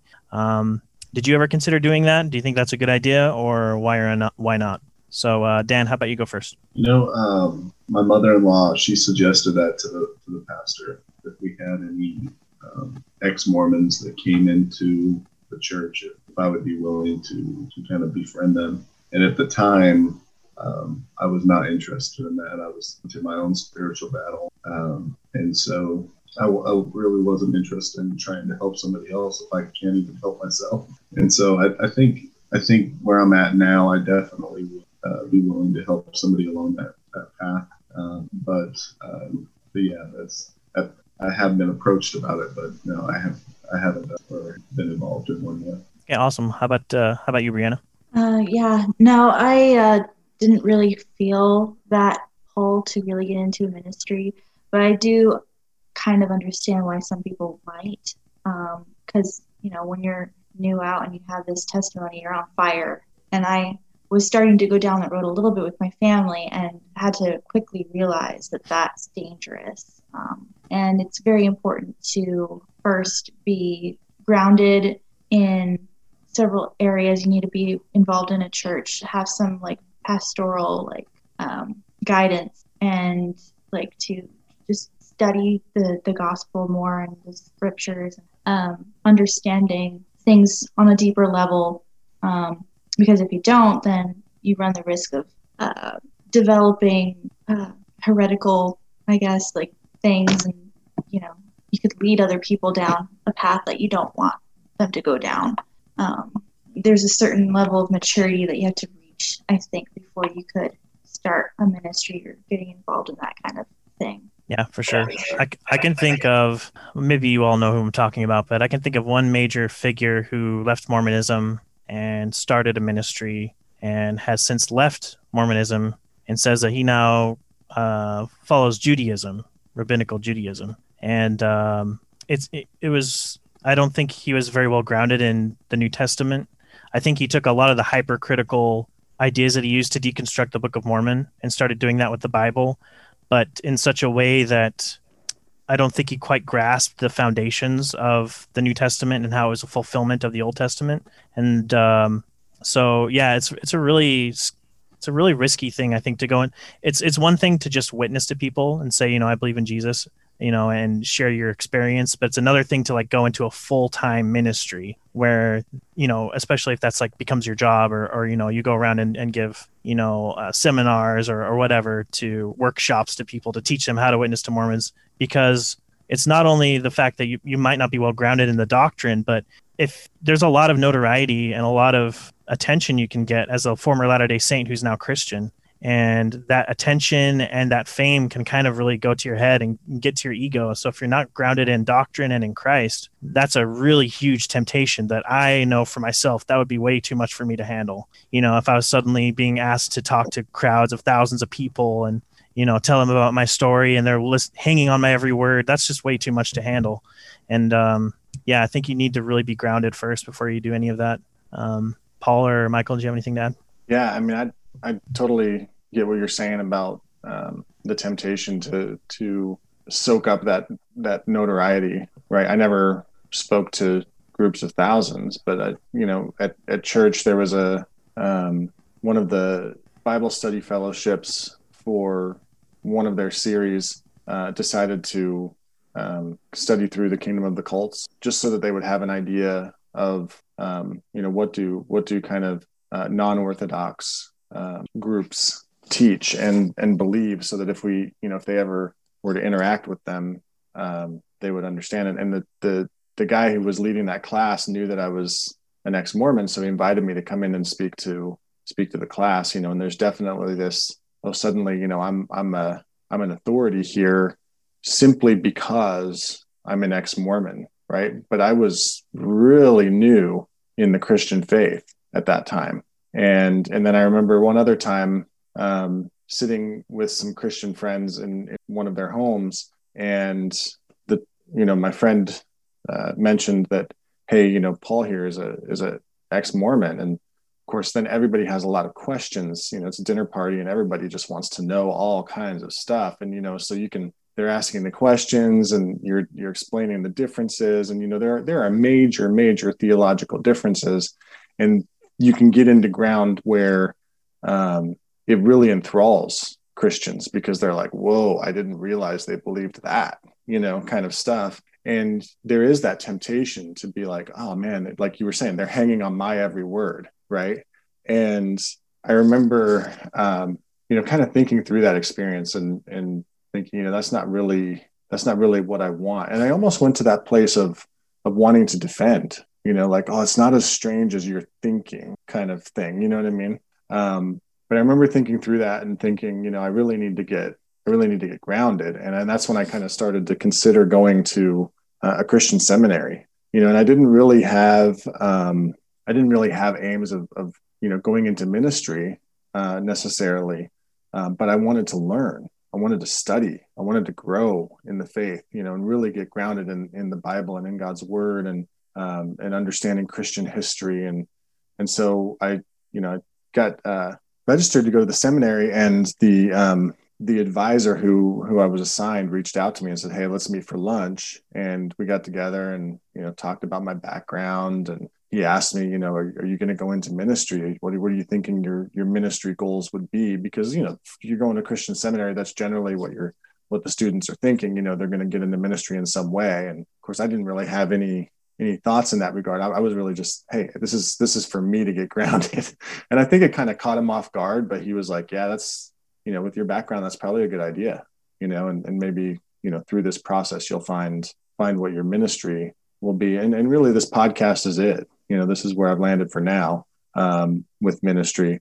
But yeah, it, it, it is important to get grounded. You see, you see the, you see a lot of people jump right into trying to reach Latter day Saints, and there's still, like Brianna was saying, there's a lot to process through and a lot to kind of deconstruct and, and then reconstruct, right? In terms of what what puzzle pieces from what I had before fit the Christian worldview, which ones don't. What does the resulting structure look like um, when you actually build it rightly on on Jesus Christ as the foundation? Um, and if you don't have that grounding, if you don't take the time to do that, you do end up being, I think, a lot of times a, a tinkling cymbal, right? You just you're just angry, and you just push people away and and and like Brianna also noted, you know, you can lead people down paths that are not uh, not in line with God's word.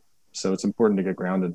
Yeah, thank you for that, Paul. Yeah, I, re- I really wanted to point out too that I really loved how Brianna had pointed out that you need to be in a body of believers somewhere and submitting to solid biblical preachers who have authority not not to be authoritarian over you but to be your be kind of like shepherds to make sure that you are being taught right you know that that uh, there are certain things that you're not you know that you're being fed spiritually. And because there there are a lot of ministries out there where they are i don't uh, i guess you could say paraministries or ministries that are not associated with the church. They're kind of like their own thing. And uh, they're not you know sometimes you'll ask them they're not part of a church or they don't or they'll bounce from church to church. And so what what's to stop them from teaching whatever they want? You know they could teach whatever they want and they would have no repercussions. There's no accountability. And that's scary. But when you're when you're dialed in when you're when you're tied to a church that is solid and you have solid preachers and and they're aware of your ministry and what you're doing and they view your content and they're making sure that everything is okay then there's accountability there and before when um so i was kind of like the third the third wheel or the fourth wheel or fifth wheel, whatever the whatever the colloquial phrase is, because Paul and Michael had kind of come up with the idea for this podcast, and they were trying to find a third. And they're like, I don't know, there's this crazy Calvinist guy. I don't know, he might be one of those like cage stagers. I'm not sure. He might be a little bit crazy. But then they approached me, and I was like, okay, well, you know, I think I remember saying I'll get back to you on it. You know, let me think about it. And uh, I told my pastors about this project that we wanted to do because that was one thing that was really on the front of my mind is I was like, yeah, you know, I've only been out of the church two years. You know, I feel like I've learned a lot, but at the same time, I don't want to go off the rails. I don't want to lead anybody else off the rails. And so I talked to them about it and made sure it was okay with them. And they said they really loved the idea. Um, they supported me and uh, they've listened to some of the podcasts. They haven't listened to all of them, but they've listened, to some and they've really appreciated what we're trying to do. Um, we're trying to, you know, reach Latter day Saints who may be questioning and you know share with them our faith journey. So i really appreciate their support and you know occasionally they'll pray for the podcast um, at our church. Uh, i was the person of the week for our prayer meeting this week. So i asked for you know for prayers for to reach more people that the podcast would you know would would god could use it as an instrument to bringing people to him. So it's really great to have not just us working on it but to have other believers praying to god that it would be effective and that it would be you know it'd have a wide audience and a wide reach um, so there's just a lot of benefit, and, and, I think it's really necessary to to just be part of a church at all. Um, unfortunately, uh, you know, a lot of times people will just say, especially former Latter Day Saints, they'll say, "Well, I have Jesus. That's all I need. You know, I don't need a church. I just have my Bible." And you know, that's true. You don't need a church to be saved, but at the same time, it's like okay, you can have a plant and you can give it a couple drops of water every couple months, just enough to keep it alive. But is that really going to make the plant as big and as you know as healthy and as lively as it could be? So you're really missing out on a lot if you're not joining yourself to a church. Sorry, that's my little PSA for for uh, listeners who are on the fence about that. I wanted to jump in here too because this is a subject that I feel really passionately about. Um, I mean, I left the church, and for me, it just felt really natural to kind of jump onto the debate groups and immediately um, start um, debating Latter day Saints because I'm like, well, I'm already an apologist. So this is just totally natural for me to, to not take a break and just immediately kind of go into this. And um, Matthew, when you were talking about somebody who, who jumped into ministry and, and left the faith, I mean, three other names just popped into my, my head immediately, like three other examples that I can just think of. And I can't think of a single time where it's worked out positive for a Latter day Saint who just immediately jumps into ministry. And I saw all those examples and I kind of backed off for a while. And then I kind of felt like I should should jump back in. And I asked my um, my mentor, and what he asked me was if I still had animosity towards the church. And I said that I didn't. And he said that he thought I was ready. But in retrospect, I think I was only about halfway there at that point. I think kind of losing the animosity is a, a big key step before you can jump in there. But one of the other problems that I discovered that I had, and it really took the spirit telling me that this was a problem that I had because I didn't recognize it as a problem. But I really seemed to like the praise of man more than I should. And, uh, you know, I started, I was writing articles about Mormonism, and people were like, oh, that's, you know, that's brilliant. You're a genius. And um, I would just love hearing stuff like that. And then we started the podcast, and I'm just like, yeah, you know, I'm I'm getting my name out there, and this is this is great. And the spirit just really and was like, you know, you should care more about God's.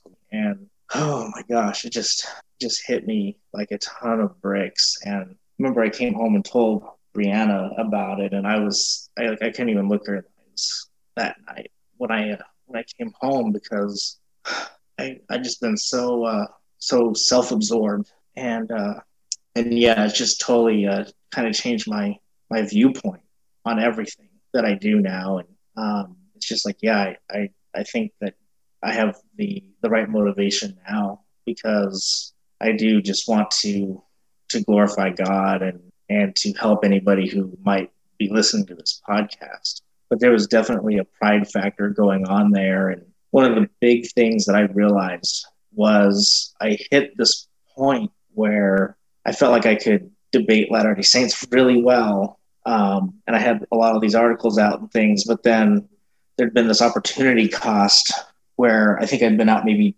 two years, you know, and, and I'm like, where's my sanctification? You know, how has my relationship with Christ grown in this time? And, and I had to step back and say, it hasn't. It really hasn't. And I need to step away from this because this is a distraction. And and I need to build that relationship with God and I need to get into the Bible and I need to I need to focus on Christ right now. And so I did. I took that that break.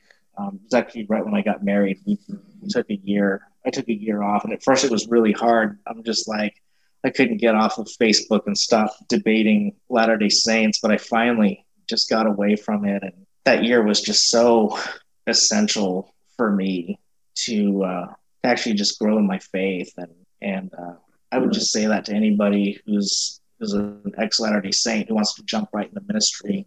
Um, I really advise against it. Yeah, I, I remember that time and and reaching out to you around that time about starting the podcast because I was just kind of coming out of seminary and thinking, okay, what where am I going with this ministry thing and what is what's it going to look like? And I reached out to you and I remember you telling me, you know, I really need to to take this time and, and you explained why. Um, and i remember thinking you know yeah that's uh, that's really mature and really uh, a good thing to be doing. Um, and i was you know happy to to postpone and and just keep planning you know for the time when we would actually bring it to fruition but i think that was a good move on your part i've got a question for you guys if you don't mind um, one thing that i struggled with in my transition to Christianity was that I felt like there was less there. Um, did you guys experience that at all? Uh, leaving the Mormon church feeling like, okay, we no longer have the priesthood. Um, there's not temples anymore. Well, I mean, depending on the church you're going to now, but um, th- did you guys have that feeling at all? In, in, some of my deconstruction, you know, that was some of the things I struggled with. I was like, okay, well, you know, where's all the stuff about the afterlife in the Bible? You know, it wasn't as much as I felt like there was in Mormonism. Um, and so I struggled with that a long time until I really got myself anchored within Christ and just gave myself to Christ. Um, did you guys experience that at all as well? Yeah, for sure. Um, one thing I really struggled with is like when I, so when I was still LDS and I was struggling, you know, for my identity or just feeling, I have a lot of perfectionistic tendencies that also feed into my procrastination, which is a really bad combination because you don't want to start something because it's going to be terrible. So then you just wait and wait and wait until the last minute, and then you're like, ah, I got three hours to do this homework assignment. I'm just gonna just do it, even if it's garbage. So I really struggle with that, and um, so I, was, I struggled with like beating myself up a lot, not being good enough. And but one thing that always gave me comfort was this idea that I'm a priesthood holder. You know, I'm an elder in the church. I, have, I hold the Melchizedek priesthood. I'm not perfect, but I feel like I'm quote unquote worthy. And then like you know being in the temple, you know, I saw connections to that of like the priesthood in the Old Testament. And so like leaving that behind, I was like, well, so you mean I'm just a guy now? I just go to church and I just praise God and like all the learning I've had is kind of like for nothing, you know, and like all my experiences as a missionary, that was like, you know, I'm just a normal dude now. That was really hard for me to to deal with. Um, not so much the di- differences in doctrine, just because I felt like the Bible is so rich when you really dive into it. There's so much you can learn. Um, but I do see kind of what you mean in the sense of like less detail, I guess, you know, like in the sense of there's not the different degrees of glory and there was no premortal existence, you know, kind of shifting my ideas on that. But that didn't really bother me. I was like, well, if it's in the Bible, I'll believe. But it was more personal identification of being like, oh, well, I mean, I'm, I'm a true believer now, you know, I believe in Christ, but like, I don't know. I just I struggled with feeling quote unquote special, I guess. And I think that's one thing the LDS church does is in a sense is make you feel like you know you're so awesome you're so special you're different than everybody else you're you know and I, I felt like i kind of lost that but it really just took time to kind of shift that that thinking around. It took time and to realize like you know we're all believers in christ you know we're all part of the royal priesthood in a sense where we offer sacrifices of of you know our time and our abilities and our faith to christ. So in a sense we're still priests. But uh but yeah so that was that was what i struggle with a lot yeah, I don't, I don't, know that I struggle with that, but I definitely I see that as a as kind of a comment that is given often when I'm having dialogue with Latter Day Saints. Is you know the, the things that you mentioned, the priesthood, the temples, the you know kind of the the anthropocentric, the humans human centered uh, kind of theology of uh, you know there, there's a sense that yeah if I, if I were to leave Mormonism I would leave I would lose this whole sense of of my uh, destiny and what I can become. Right. Um, yeah, there's definitely there's definitely that as a sentiment. I don't I don't think that I really struggled with it because of the way I left Mormonism, because of the way I kind of deconstructed through that liberal side of Mormonism. So some of the more orthodox theology and uh, and and then practices like temple attendance kind of fell by the wayside uh, several years before I left Mormonism. Um, and so I, I kind of set that down before I started studying Christianity. And then when I did study Christianity and kind of get into the depth of the of Christian theology and the depth of the symbolism that's in the that's kind of woven throughout the Bible, both Old Testament and New Testament, it really kind of sparked an interest in me. And and so I didn't I, I don't think I had that that feeling, but I, I do get that uh, from Latter Day Saints that I talk to that they think it's less than. So I would I would say that sometimes less is more though and uh, you know, one of the things I, I really like is just that um, you know, that that phrase "Be still and know that I am God." But there's definitely something about not being so busy and and actually just sitting back and um, and looking at God with awe and wonder and seeing all that He has done and resting in the Lord. And those are all concepts that were completely foreign to me as a Latter Day Saint. Um, but I think there's a lot more in there. And I think, yeah, for a little while I was kind of going through that too, Dan, where it's just like, okay, like there's there's no boundaries here. You know, a lot of the churches I was going to, like there's no liturgy or anything. And it's just like this just feels very shallow. And what I kind of found was some of the churches that I was trying out originally, they were kind of shallow because they weren't really teaching um, out of the Bible very much. You know, then maybe there'd be like a verse or two. And what I found kind of helped me was going to like a church where they do just focus on, you know, one one chapter of the Bible and they just read through that and and talk about what that means. And um, for me, having a little bit more scripture uh, helped, and actually reading reading the, scriptures and um, but but yeah, that that's kind of my answer to that. It's just less is less is more. Do you have any thoughts on that, Brianna? No. No. yeah, pre- appreciate you guys weighing in on that. I, I struggled with that a long time, um, and I was looking for all these answers in the Bible that that you know Mormonism had that I didn't have anymore. And honestly, the, the, until I really just let go and, and made the determination, you know, I'm going to give everything to Christ. I'm not in control, which is something that was instilled in me when I was growing up. Is everything you do, you control your salvation, but that's not true until you really give it all up to Christ and, and know that you're His. Um, you really don't you really don't feel it. And and you guys hit on it. Um, I know you guys have all in, in all of your transitions. Um, you guys have talked about that. Is you when it just comes over you and you feel there's nothing you can do. You're His now. Um, yeah, that was that was huge for me. Um, yeah. What other questions do you guys have? I don't want to take over your podcast. yeah, Paul and yes, I leave. Yes, it'll it'll just be you three guys. you can take over we're gonna we're going on a sabbatical. no, thank you guys for sharing that. I appreciate it. Um, one thing that really helped me too is just realizing that when you read the Bible, as a Latter Day Saint, I was always thinking about like, what is God promising me? Like, what is He going to give me? You know. And then once you read the Bible, but uh, no, like when you read the Bible and you you find out that it's not about what God is doing for me, but it's about God. It's about us glorifying God. It's about His plan of redemption. Um, that that changed a lot for me too. Uh, so, do you guys have any advice for listeners that uh, you haven't already given tonight? You know, like maybe people who are struggling with the transition period or post transition or who are afraid to dive in and, you know, make that decision to leave the LDS church. Do you have any advice for them? I have one thing that just comes to my mind, and that is uh, two two things. But it's natural to feel a little bit angry when you leave the Mormon Church. Uh, but I would just say don't uh, don't unleash that on your LDS friends and, and family, and just keep in mind that you know the gift the gift of grace is uh, it's a really good gift, and when when it boils down to it, we don't have anything to be angry or upset about. You know, we uh, we're very very blessed, and that's something that I think we need to keep in mind as ex Latter Day Saints.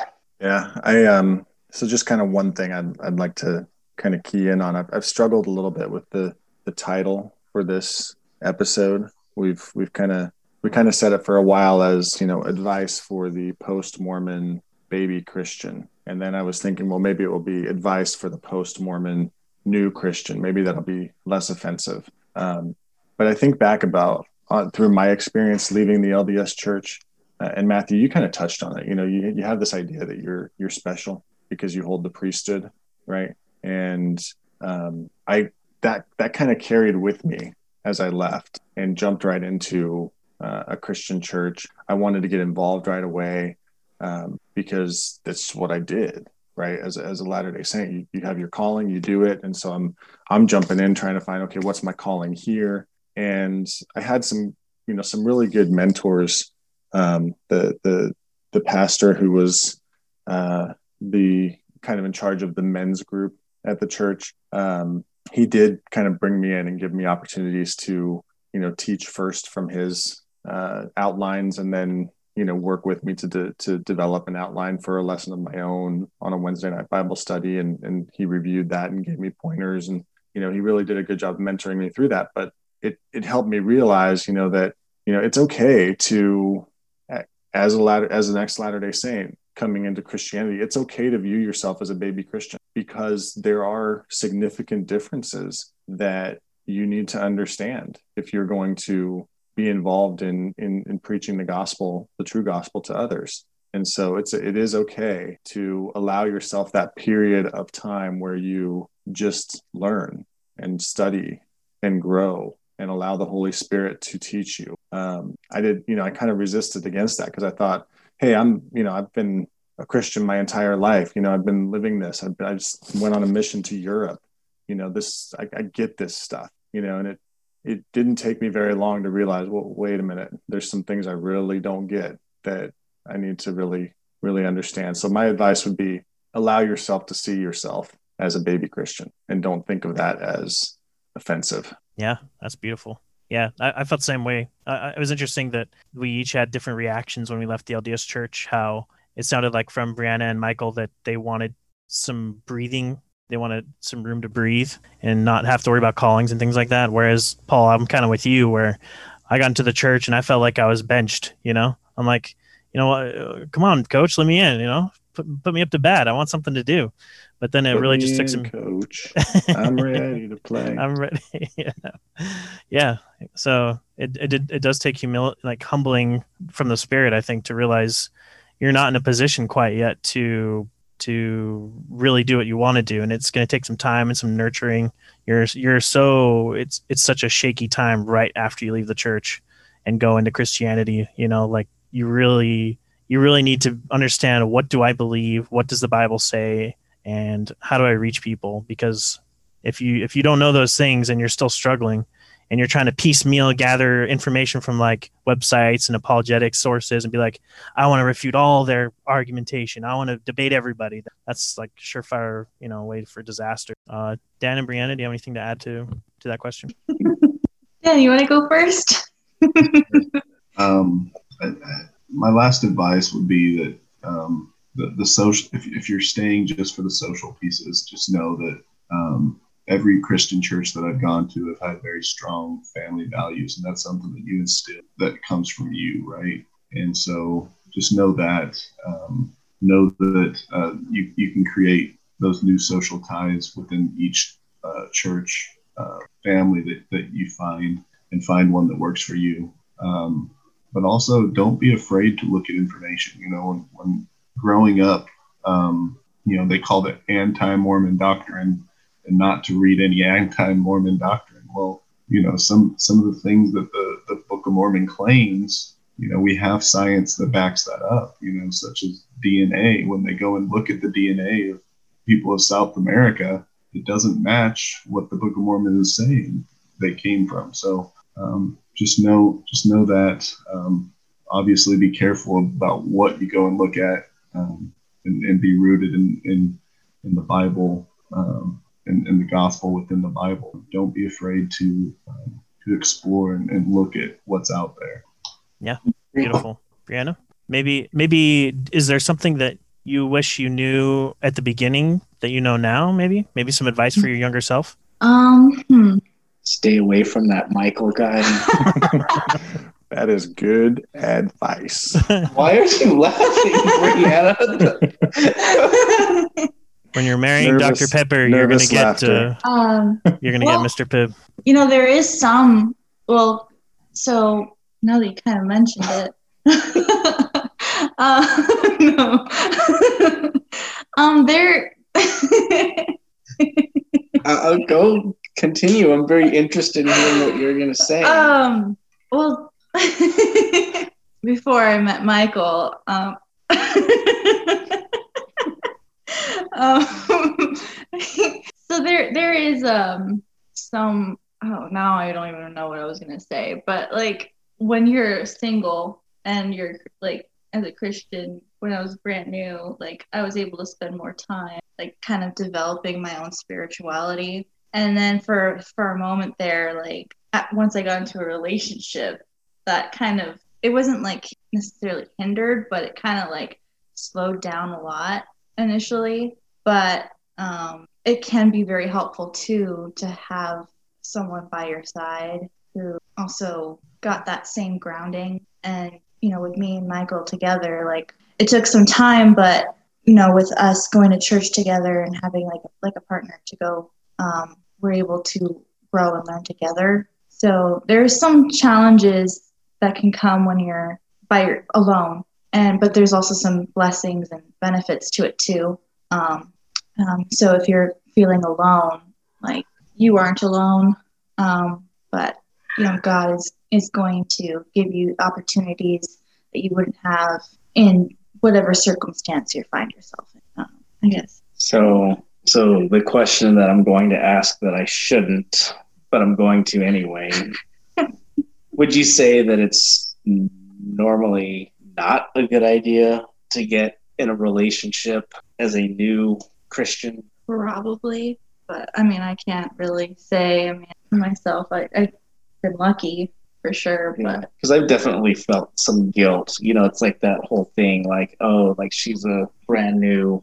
And I wasn't thinking like this, but in retrospect, I'm kind of like, I it could be easily seen that I was thinking like this, like, oh, she's vulnerable, she's a new, you know, ex-Mormon Christian, and then I just jumped right in there, and you know, that's like that's like picking somebody up at a funeral or something. Like it's just that's kind of crazy. That's something, that's, something I thought about, that's something I thought about too because I struggled. Um, like when I was leaving the church, I was actually engaged to be married. You all, you all know this, but um, so when I transitioned out, that relationship ended, and that was kind of that was that was hard getting over that at the same time. But and then I didn't go on a date for probably like I don't know, like two or three years or something like that after that. And um, so I tried to make the most of that time, really grounding myself in scripture you know? And i got and it was funny because i got to a point where i felt like you know what? Like if god really wanted me to you know I, I, was praying a lot about it and i was thinking you know like you know if god really wanted me to be single for a long time or you know indefinitely whatever i could i could do it. I feel like i got to a point where i was stable enough that i could that I didn't have that that worry, that stress that Mormons have. You know, like oh my gosh, I got to get married. My salvation is tied to being married in the temple. I just got to get married. You know, I got I kind of got over that, and then it's like a month later, uh, I started dating my current girlfriend. So I don't know. God has kind of an interesting way of working things out, but but yeah, I think that time, that that two or three years where I just really tried to study the Bible and answered all my questions, like you know, what is baptism for the dead? Is that a real thing? You know, what about life after death? Where do we go? Things like that. I think just grounding myself in all those things was it was really beneficial to me, and not having to worry about relationship uh, at the same time.